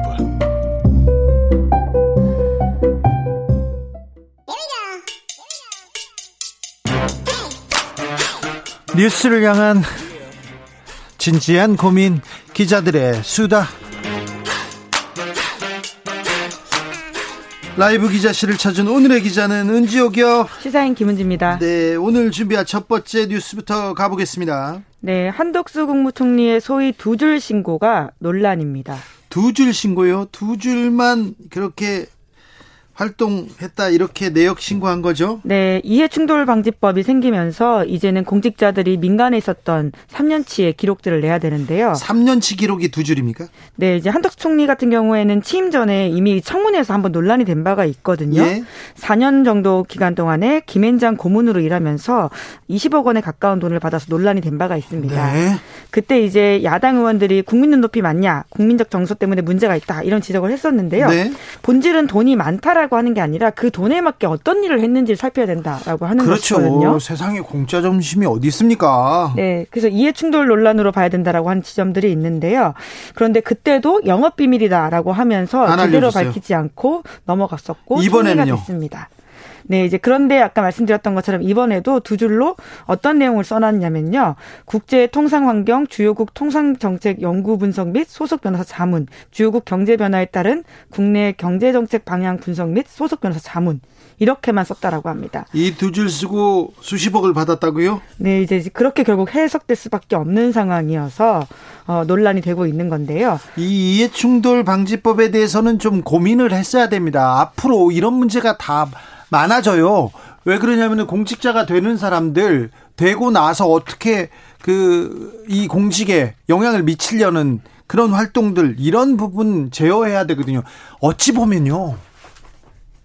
남의 물건 훔치는 것보다 이런 권력을 가지고 이런 식으로 이렇게 영향을 미치는 거 이게 더 나쁠 수 있어요. 네, 소위 전관예우라고 하는데 사실 이제 그 단어에 대해서도 대한변호사협회 같은 곳에서는 전관 로비스트다 이렇게 비판을 하면서 굉장히 문제 제기를 한 적들이 있고요. 왜 공직자를 로펌에서 회사에서 데려가겠습니까? 자기한테 이익이 되니까 그러는 거예요. 로비를 로비를 하라고 영향 미치라고 이익 단체 역할을 하라고 그래서 돈 주는 거 아닙니까? 네, 그러니까 한덕수 총리뿐만이 아니라 이제 다른 이제 공직자들도 이제 그런 식으로 굉장히 부실하게 내역을 냈다라고 하는데요. 네? 오유경 식약처장 같은 경우에도 제출 내용이 두 줄에 불과하다라고 합니다. 뭐라고 썼어요? 네, 한국 약학교육협의회 이사장을 지낸 바가 있는데요. 네. 여기서 약학교육 방향성을 설계했고, 그리고는 또 한국 약제학회 회장으로 있을 때는 학술 행사 및 학회 운영 총괄을 했다. 이렇게 아주 간단하게 써냈다라고 하는데요. 네. 여러모로 좀 부실하다 보니까 이 법에 대해서 조금 더 집중해야 된다. 이런 지적들이 나오고 있고요.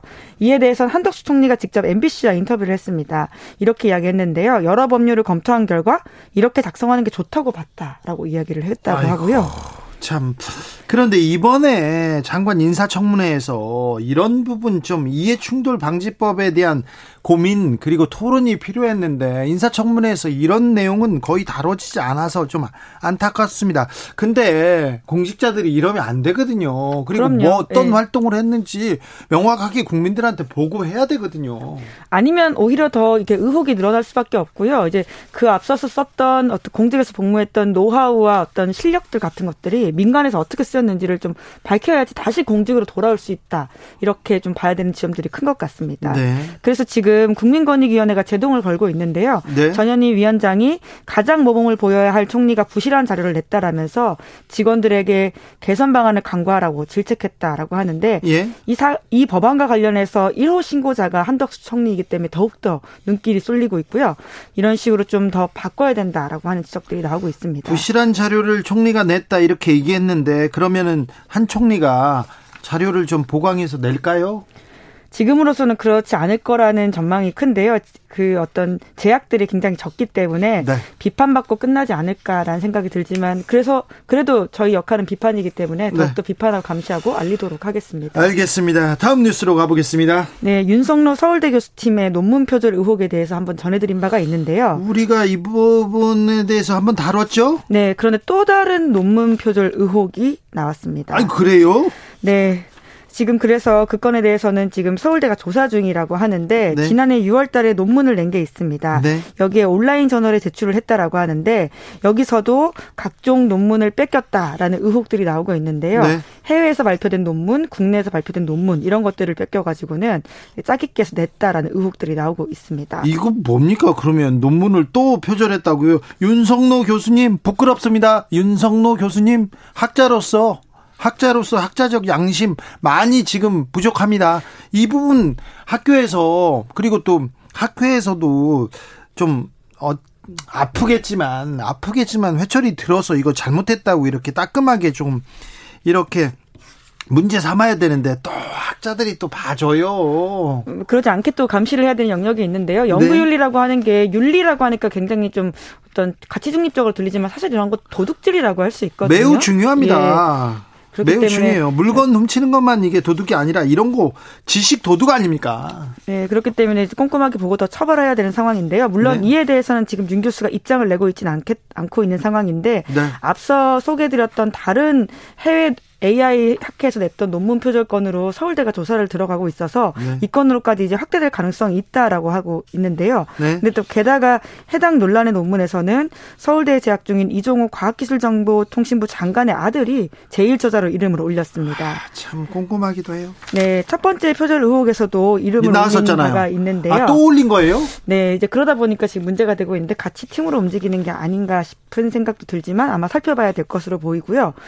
여튼 논문 표절은 사실로 밝혀진다면 심각한 문제입니다. 네. 단순히 국내적인 망신이 아니라 국제적인 스캔들로까지 번질 수 있는 일이고요. 네. 이에 따라서 교육공무원 징계 양정 규정이 있다라고 하는데요. 네. 여기에 따라서는 이제 고의성 여부에 따라서 견책에서 파면까지도 가능하다고 합니다. 네. 서울대 교수 같은 경우에는 교육공무원 징계 관련해서 어, 적용이 되기 때문에 네. 꼼꼼하게 더 봐야 될 것 같습니다. 최고의 지성이라는 대학 교수가 서울대 교수가 윤성로 교수입니다.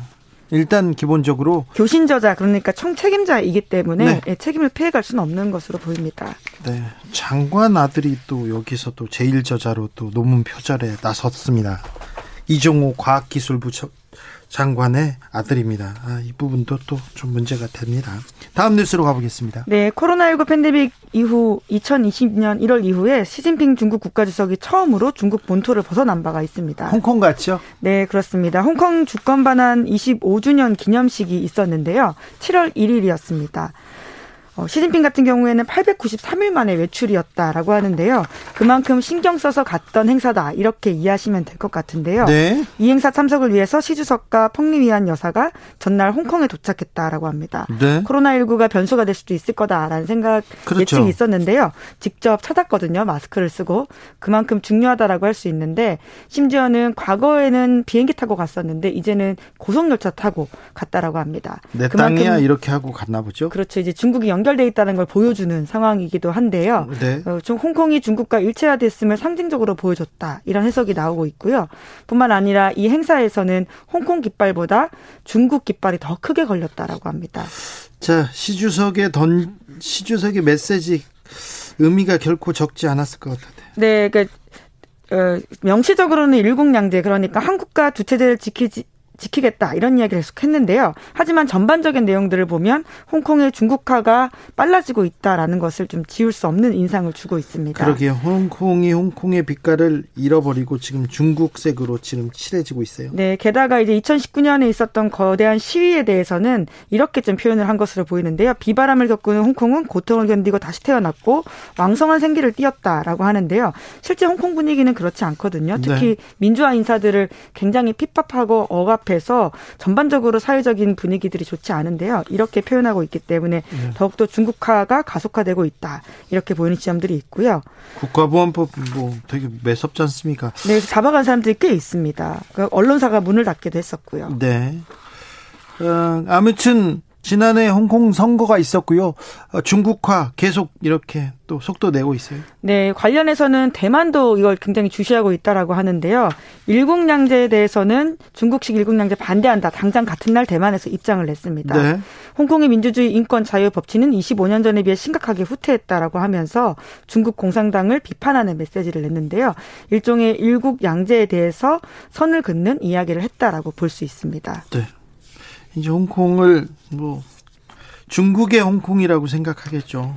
네, 점점 더 이제 이렇게 신냉전 체제가 커진다라고 이야기를 하는데요. 그런 지점들이 잘 보이는 현상들입니다. 네, 중국은 어디로 가고 있는지 우리가 또 면밀하게 관찰해야 될 대목이기도 합니다. 기자들의 수다 지금까지 시사인 김은지 기자와 함께했습니다. 감사합니다. 네, 고맙습니다. 교통정보센터 다녀오겠습니다. 김한나 씨.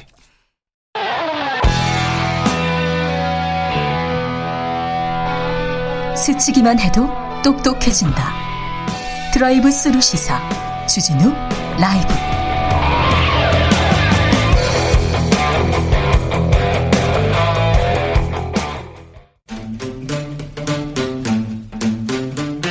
청년의 포부와 패기로 대한민국 정치를 새롭게 하자 청년의 시선 MZ세대가 말합니다. 요즘 정치. 2030 청년 정치인 어벤져스 청벤져스 본인 소개하고 시작하겠습니다. 네, 안녕하십니까. 김용태 국민의힘 청년 최고위원입니다. 네, 안녕하세요. 더불어민주당 전 비대위원 권지웅입니다. 네. 김용태 최고위원 최고위원 회의 잘하고 있습니까? 예, 저희 뭐 주어진 소명에 네. 따라서 잘 참석하고 있습니다. 분위기가 어떻습니까? 저희는 근데 최근에는 이번 주는 뭐 비공개에서 그렇게 뭐 많이 토론을 하거나 하진 않고 있어서 네. 다들 말을 아끼시고 계셔가지고 말을 아껴도 아니 회의에서 말을 아껴 아끼면 말을 글쎄요, 뭐 아껴도 너무 뭐 많이 아끼는 것 같아요. 말씀하시는 것 자체가 다 현안으로 이어지고 이럴까봐 네. 다들 조심하시는 것들 좀 보이는 것 같고요. 저는 뭐 저희는 좀 조용히 넘어가는 것 같습니다 회의는. 이준석 대표는 말을 안 합니까? 공개 회의에서 모두 발언 안 하고요. 비공개 음. 회의에서 안건에 대해서 뭐 당무에 관해서만 뭐 질문을 하지 그 외 현안에 대해서는 말씀 안 하고 있습니다. 네, 그래요. 네. 굉장히 좀 외로운 상황인 것 같아요. 뭐당 대표가 겪어야 할, 뭐 가져 지녀야 할, 뭐 그런 뭐 자리라고 생각되고요. 네. 잘 이겨낼 거라고 봅니다. 어떻게 끝날 것 같습니까? 글쎄요, 뭐 전혀 예상을 할 수가 없고 네. 저희는 윤리위의 판단을 기다려야만 할 것 같습니다. 지금 언론에서는 뭐 징계를 할 것처럼 말씀하시는 언론들도 많고 내부 분위기도 그렇지 않거든요. 그래서 근데 김용태 최고도 처음에는 이걸 어떻게 징계합니까? 징계 가능성 없습니다. 이렇게 얘기하다가 지금은 지켜보겠다고 바뀌었잖아요. 아니 뭐 제가 어떻게 뭐 네. 하겠습니까? 근데 뭐 저는 이번에 결정 못 하지 않을까에 대한 생각 계속 가지고 있습니다. 아, 이번에 7월 예, 예. 7일에도 예. 그럼 뭐 계속 이 문제가 왜냐하면 네. 지금 어떤 결정을 내리든 당이 양극단에서 지금 어, 계속해서 분란이 있을 텐데 네. 윤리위가 어떤 결단을 내리든 뭐 납득을 못할 거거든요. 네. 양당 당원분들 저희 양극단에 있는 분들께서 그렇기 때문에 어떤 수사 결과를 좀 보고 납득할 만한 결과를 내리지 않을까 생각됩니다. 청년 최고위원입니다. 그런데 이 윤리 문제, 이준석 대표의 징계 문제가 이렇게 그냥 트랙 위에 올라와서 계속 굴러가잖아요. 예, 예. 조금 이해하기 힘든 대목이 좀 보여, 보이죠. 뭐 이해할 수 없어서 뭐 배후에 누가 있는 거 아니냐에 대한 이야기를 계속 뭐 이야기가 나오고 있고요. 왜냐하면 네. 윤리위가 선거 전에 이런 걸 징계 절차 개시 의혹만으로 징계 절차 개시를 받았다는 것만은 이 납득하기 쉽지 않죠. 그것도 지명직도 아니고 선출직에 대한 당원과 국민이 뽑은 당 대표를 향해서 징계 절차를 애매모호한 기준을 밟았다는 것 자체가 납득하기 쉽지가 않죠. 배우라면 혹시 윤석열 대통령? 아유, 저 저는 그렇게 생각하지 않고요. 윤석열 네. 대통령의 뜻을 자처하는 그런 핵관분들이 있지 않을까에 대한 생각은 있습니다. 오늘 윤핵, 윤핵관이 자기를 몰아붙이고 있다고 그건 명확, 명확하다고 이렇게 이준석 대표가 얘기했어요. 네, 계속 이렇게 자 이준석 대표와 윤핵관의 기차 네, 계속 달려갑니다. 이게 뭐 어찌 됐건 우스꽝스러워지는 것 같아요. 만약에 정말로 그러니까 지금 최근에 이제 접대를 했다고 여, 그 스스로 밝힌 대표가 그렇게 네. 말했잖아요. 좀 구체적으로 2013년부터 16년까지 성접대 두 번을 포함해서 20번의 접대가 있었고 뭐 장소나 사람, 시간 이런 것들 특정해서 진술했다라고 했는데 박근혜 시계도 줬다 그 얘기도 또 했어요. 그러니까 근데 그런 것들에 대한 아무런 사실 정황이 없이 윤리가 굴러갔다고 결론이 나도 그것도 너무 우스꽝스러운 상황이 되고 네. 근데 그게 아니라 반대로 이 어떤 그 아이카이스트 대표가 주장한 것의 일부라도 사실이라고 하면 그건 역시 문제가 되는 상황이에요. 예. 그러니까 앞으로 가든 뒤로 가든 지금 사실은 어느 쪽도 깔끔하게 뭔가 논란이 정리되거나 아니면 국민의힘에 타격이 없는 상태는 아니다 이렇게 보여지네요. 그렇기 때문에 저도 뭐 윤리가 이번 주 결정하지 어렵 올 거라고 생각합니다. 그래요? 예. 그러면 결정을 안 하면 또 다음 주에 그 다음 주에 계속 굴러갈 거 아니에요? 수사 결과를 좀 보면서 판단하지 않을까 수사 싶습니다. 결과까지 또 예, 예. 수사 결과 누가 조사를 받았고 이번에 무슨 얘기가 나왔다 또 예. 변호사 통해서 나오고 이야 너무 즐거워하시는 것 같은데 아니요 아니요 이게 머리가 아파 빨리 결론을 내려줬으면 좋겠어요. 국민들은요. 피곤해요. 맞습니다. 네, 네, 이게 무슨 민생하고 무슨 상관이 있습니까? 네. 이게 무슨 국민하고 무슨 상관이 있습니까? 그렇죠. 네. 민주당 가봅시다. 자, 민주당. 박지원 전 비대위원장 어떻게 된답니까? 당대표 나간다는 겁니까? 만다는 겁니까? 지금 일단 비대위 발언으로 보면 네. 뭐 다들 들으셔서 아시겠지만 비대위에서는 어 당원 자격 그러니까 당비 납부 여섯 번을 하지 않은 상태에서 예외적으로 적용할 예외적으로 자격을 줄 수 있으나 예외적으로 자격을 줘야 될 이유를 찾지 못했다 이렇게 일단 예, 이야기를 예. 한 상태예요. 예.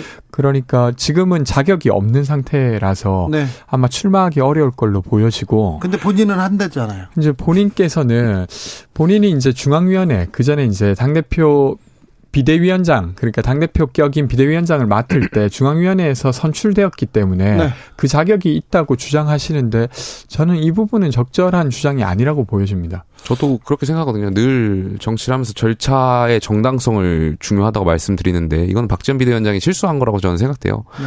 어, 저는 당직자와 공직자를 지금 헷갈려 하시는 것 같은데 지금 비대 박지원 비대위원장이 말씀하시면서 본인의 논리를 정당화하면서 예를 들었던 게 이제 김동연 경기지사를 말씀하셨잖아요. 근데 그거는 공직자고 정당이 어떤 선거에 내보내기 위해서 그렇죠. 어떤 중도 확장을 하기 위해서 뭐 모셔올 수 있죠. 예. 영입한 인사. 그거는 그렇지만 당직자 특히 당 대표는 당원들 대표하는 그런 직책인데 거기에 대해서 예외를 어, 조항을 입힌다 저는 맞지 않다고 생각합니다. 민주당 내 여론은 어떻습니까? 좀 세대별로 젊은층, 여성층은 어 그래도 박지원 전 비대위원장 그래도 좀 어 나와서 뭐지 뭐 나와서 레이스를 펼칠 수 있게 그렇게 도와줘야 된다 이런 의견도 좀 있습니까? 근데 전체 여론을 제가 알진 안, 못하는데요. 근데 제가 느끼기로는 주변 분위기도 안 좋은 것 같습니다.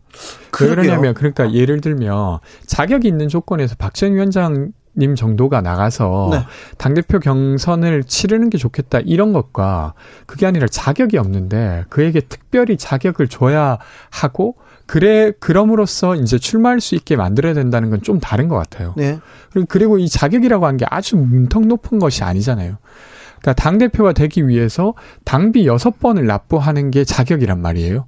근데 그것이 안 된 상태에서 당 대표 출마를 좀 억지 부린다 이런 느낌으로 좀 논의되는 것 같습니다. 그러니까 뭐 박지원 비대위원장 계속해서 본인은 당을 위해서라는 말씀 많이 하시는데 저희가 봤을 때는 개인적으로 되게 조급해 보여요. 본인이 젊은 나이에 그 비대위원장에서 역할을 하고 나서 물러났잖아요. 거기서 어떤 개인적인 어떤 심경의 변화가 있는 건지 잘 모르겠습니다만 지금 굉장히 어떤 조급해 보여가지고 좀 안타깝습니다. 네, 목소리를 계속 높이고 있는데 이번에는 또 이재명 의원한테 이재명 무엇이 두려운가 이렇게 얘기하는 것 같은데 두려워하지는 않는 것 같은데요. 그러니까 저는 그 포인트가 되게 오만해지는 포인트라고 생각하는데요.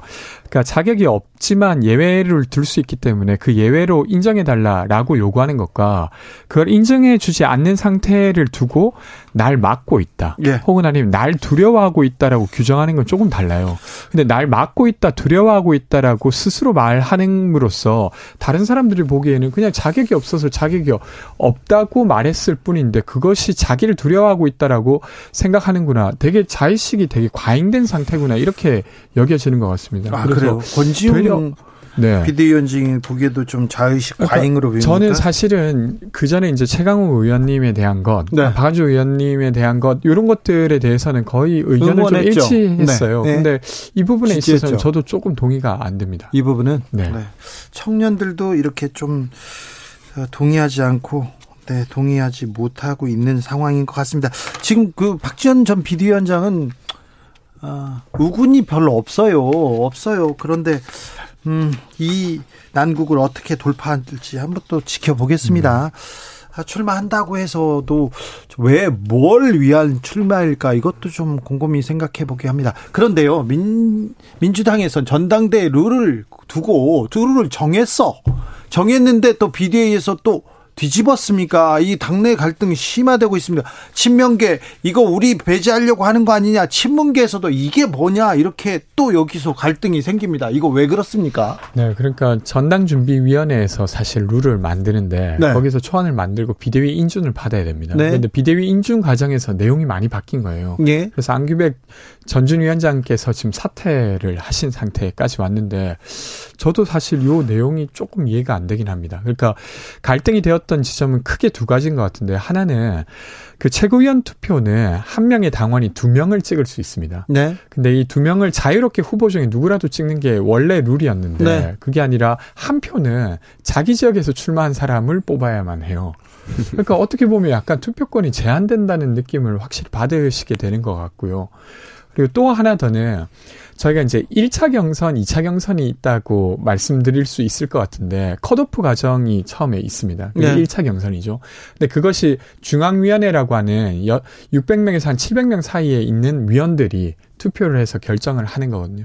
거기서 당대표는 3명까지 뭐 최고위원들은 8명까지 후보를 줄이는 건데 근데 요것을 사실 국민 여론조사를 포함해서 첫 번째 컷오프도 하자. 네. 이렇게 전준희가 초안을 냈는데 이것이 비대위에서 없어져 버렸어요. 네. 근데 사실 지금 민주당의 행보가 시민들의 요구와 조금 괴리되어서 지금 선거에서 판판이 지고 있기 때문에 시민의 의견을 받아서 첫 번째 경선부터 치르자는 요구가 저는 일정 정도 합당하다고 생각합니다. 네. 근데 이것을 그렇게 되면 뭐 이재명한테 유리한 거 아니냐, 불리한 거 아니냐 이렇게 이야기하기 이전에 사실 은 근본적으로 지금의 어떤 비상 상태를 인정한다고 하면 저는 민심을 좀 더 적극적으로 들, 들을 필요가 있는데 그것을 또 비대위에서 지금 엎은 상태예요. 아무튼 민심에서 멀어진다. 아무튼 그 삿바 싸움하고 있다고 보이거든요. 국민들은 제가 뭐 민주당의 당내 상황을 제가 말씀드리긴 조금 조심스러운데, 그러니까 말씀하신 대로 왜 그렇게 최고위원을 투표하는데 규, 규제하고 이렇게 하는지 잘 뭐 이해가 안 가요. 왜 그 지역별로 권역별로 나눈다고 하잖아요. 이게 저는 왜 이런 발상을 했는지 도저히 이해할 수 없고요. 네. 그냥 가장 당원분들이 원하시는 분 그리고 또 룰에 따라서 국민 여론조사에 의해서 가장 우선하는 자가 최고위원이 되면 되는 것이지 왜 지역별로 할당을 하는 것처럼 그러니까 느껴지게끔 사실은 지역 안배라고 하는 게 저희가 이제 민주당 같은 경우는 호남에 사실은 당원들이 많이 계십니다. 네. 지금은 수도권에도 많이 계시지만 네. 그래서 전국 정당화 하기 위해서 대의원이라는 제도를 두고 있어요. 그러니까 지역위원장들이 정해진 수의 대의원들을 두고 있고 이번에도 대의원들의 투표가 30%나 반영됩니다. 그래서 여기에 더해서 굳이 지역별로 투표를 하게 할 필요가 있었을까 하는 생각은 저도 듭니다. 두 청년 정치인이 보기에는 상대당이 이렇게 보면 좀 위안이 되죠. 그렇지 않아요? 누가 더 누가 더 못하나 이런 경쟁하는 것 같고. 아니 그래도 그 뭐 저희 재미나 이런 국민들의 관심은 저희 국민의힘이 더 많은 것 같습니다. 아 그럼요. 예. 윤리위 성 아니 그런 것뿐만이 아니라 지난 6월 전당대회 이후부터 늘 지금까지 언론의 이슈는 저희 국민의힘이 다 가져오는 것 같아서 이슈를 가져가는데 좋은 이슈만 가지고 가야 되는데 잘하겠습니다. 그렇죠. 아니, 지지율이 계속 떨어지고 있는 걸 보면 그게 이제 국민들에게 좋은 이슈는 아니었던 것 같아요. 국민의힘 지지율이 계속 떨어지고 대통령 지지율이 떨어지니까 또 민주당에서 이렇게 또 이렇게 갈등 만들어 주는 거 아닙니까 이거? 아, 그것 때문에 그런 건 아니고요. 네. 사실 이제 정부 여당 민주당이 좀 잘할 수 있게 민주당이 또 견제할 수 있도록 저희도 좀 내부 정리가 잘 됐으면 하는 마음은 저도 있습니다. 네, 좀 견제하고 비전을 네. 좀 보여줘야 될거 그렇죠. 아니에요. 맞습니다. 민주당 뭐 하고 있는지 잘 모르겠다 이런 분들 많습니다. 그런데요. 음. 다른 거는 또 다 못 쳐요. 네. 대통령이 아침에 가서 한마디 하면요. 그 이슈에 다 미, 미, 네.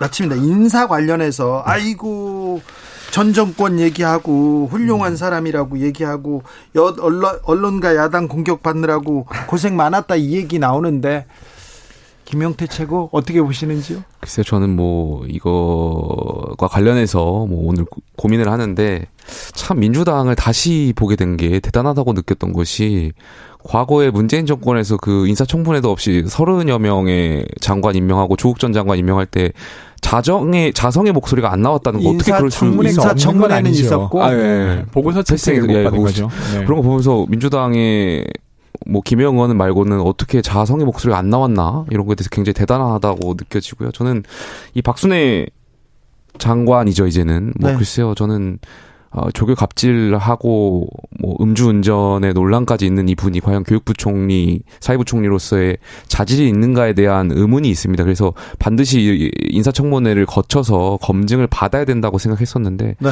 여기에 대해서는 좀 많이 아쉽다고 김용태 최고 계속해서 청문회에서 좀 국민의 판단을 받아보자 했는데 청문회 없이 이렇게 임명됐어요. 저는 이번 임명 자체도 아주 부적절했지만 그 임명을 한 다음에 윤 대통령의 말이 더 부적절했던 것 같아요.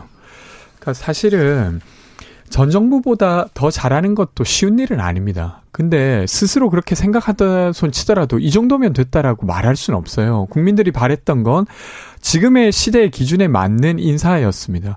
근데 그런 것들은 아랑곳이 없이 전 정부보다는 잘하는 거 아니냐 막 큰 소리를 쳐요. 근데 실제로 전 정부보다도 잘하는지도 모르겠습니다.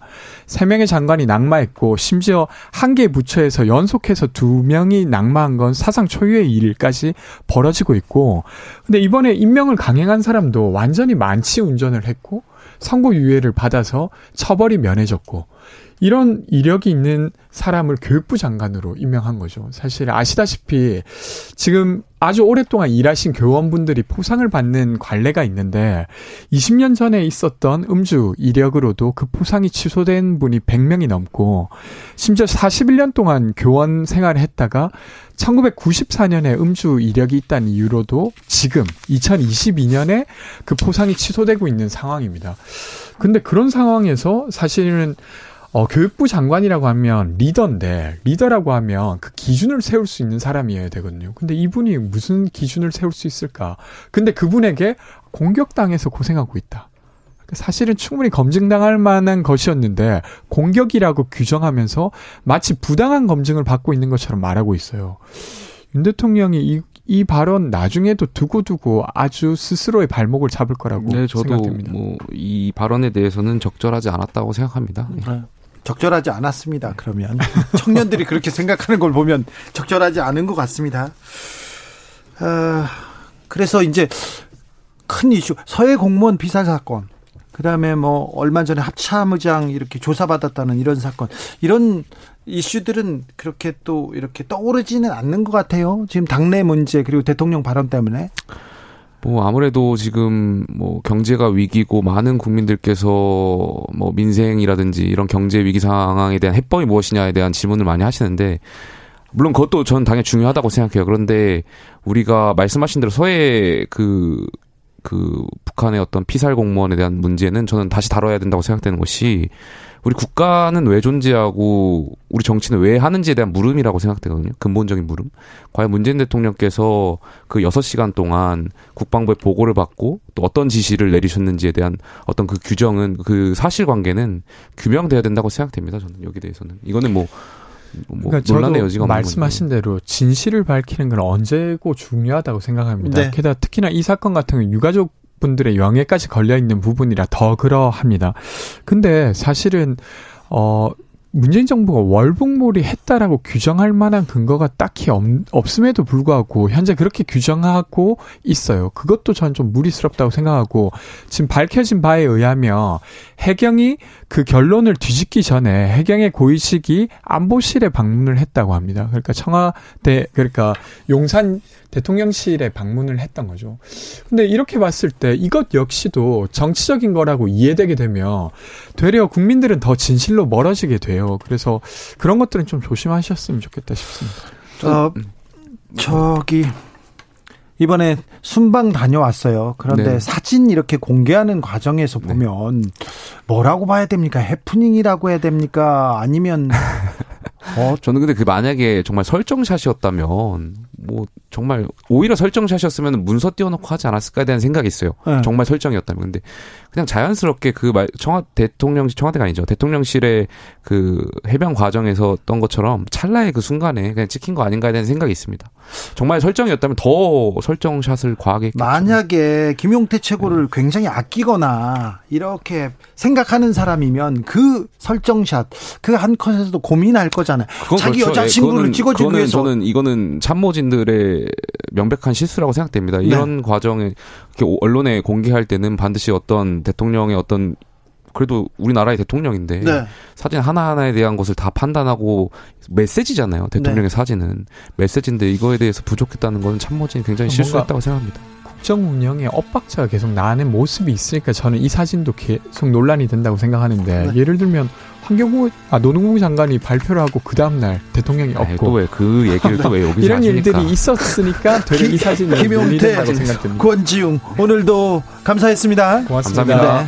오사 5745님 청취율 조사 전화 좀 꼭 주세요. 주진우 라이브 화이팅. 전화 오면 아시겠죠? 네. 주진우 라이브는 여기서 인사드립니다.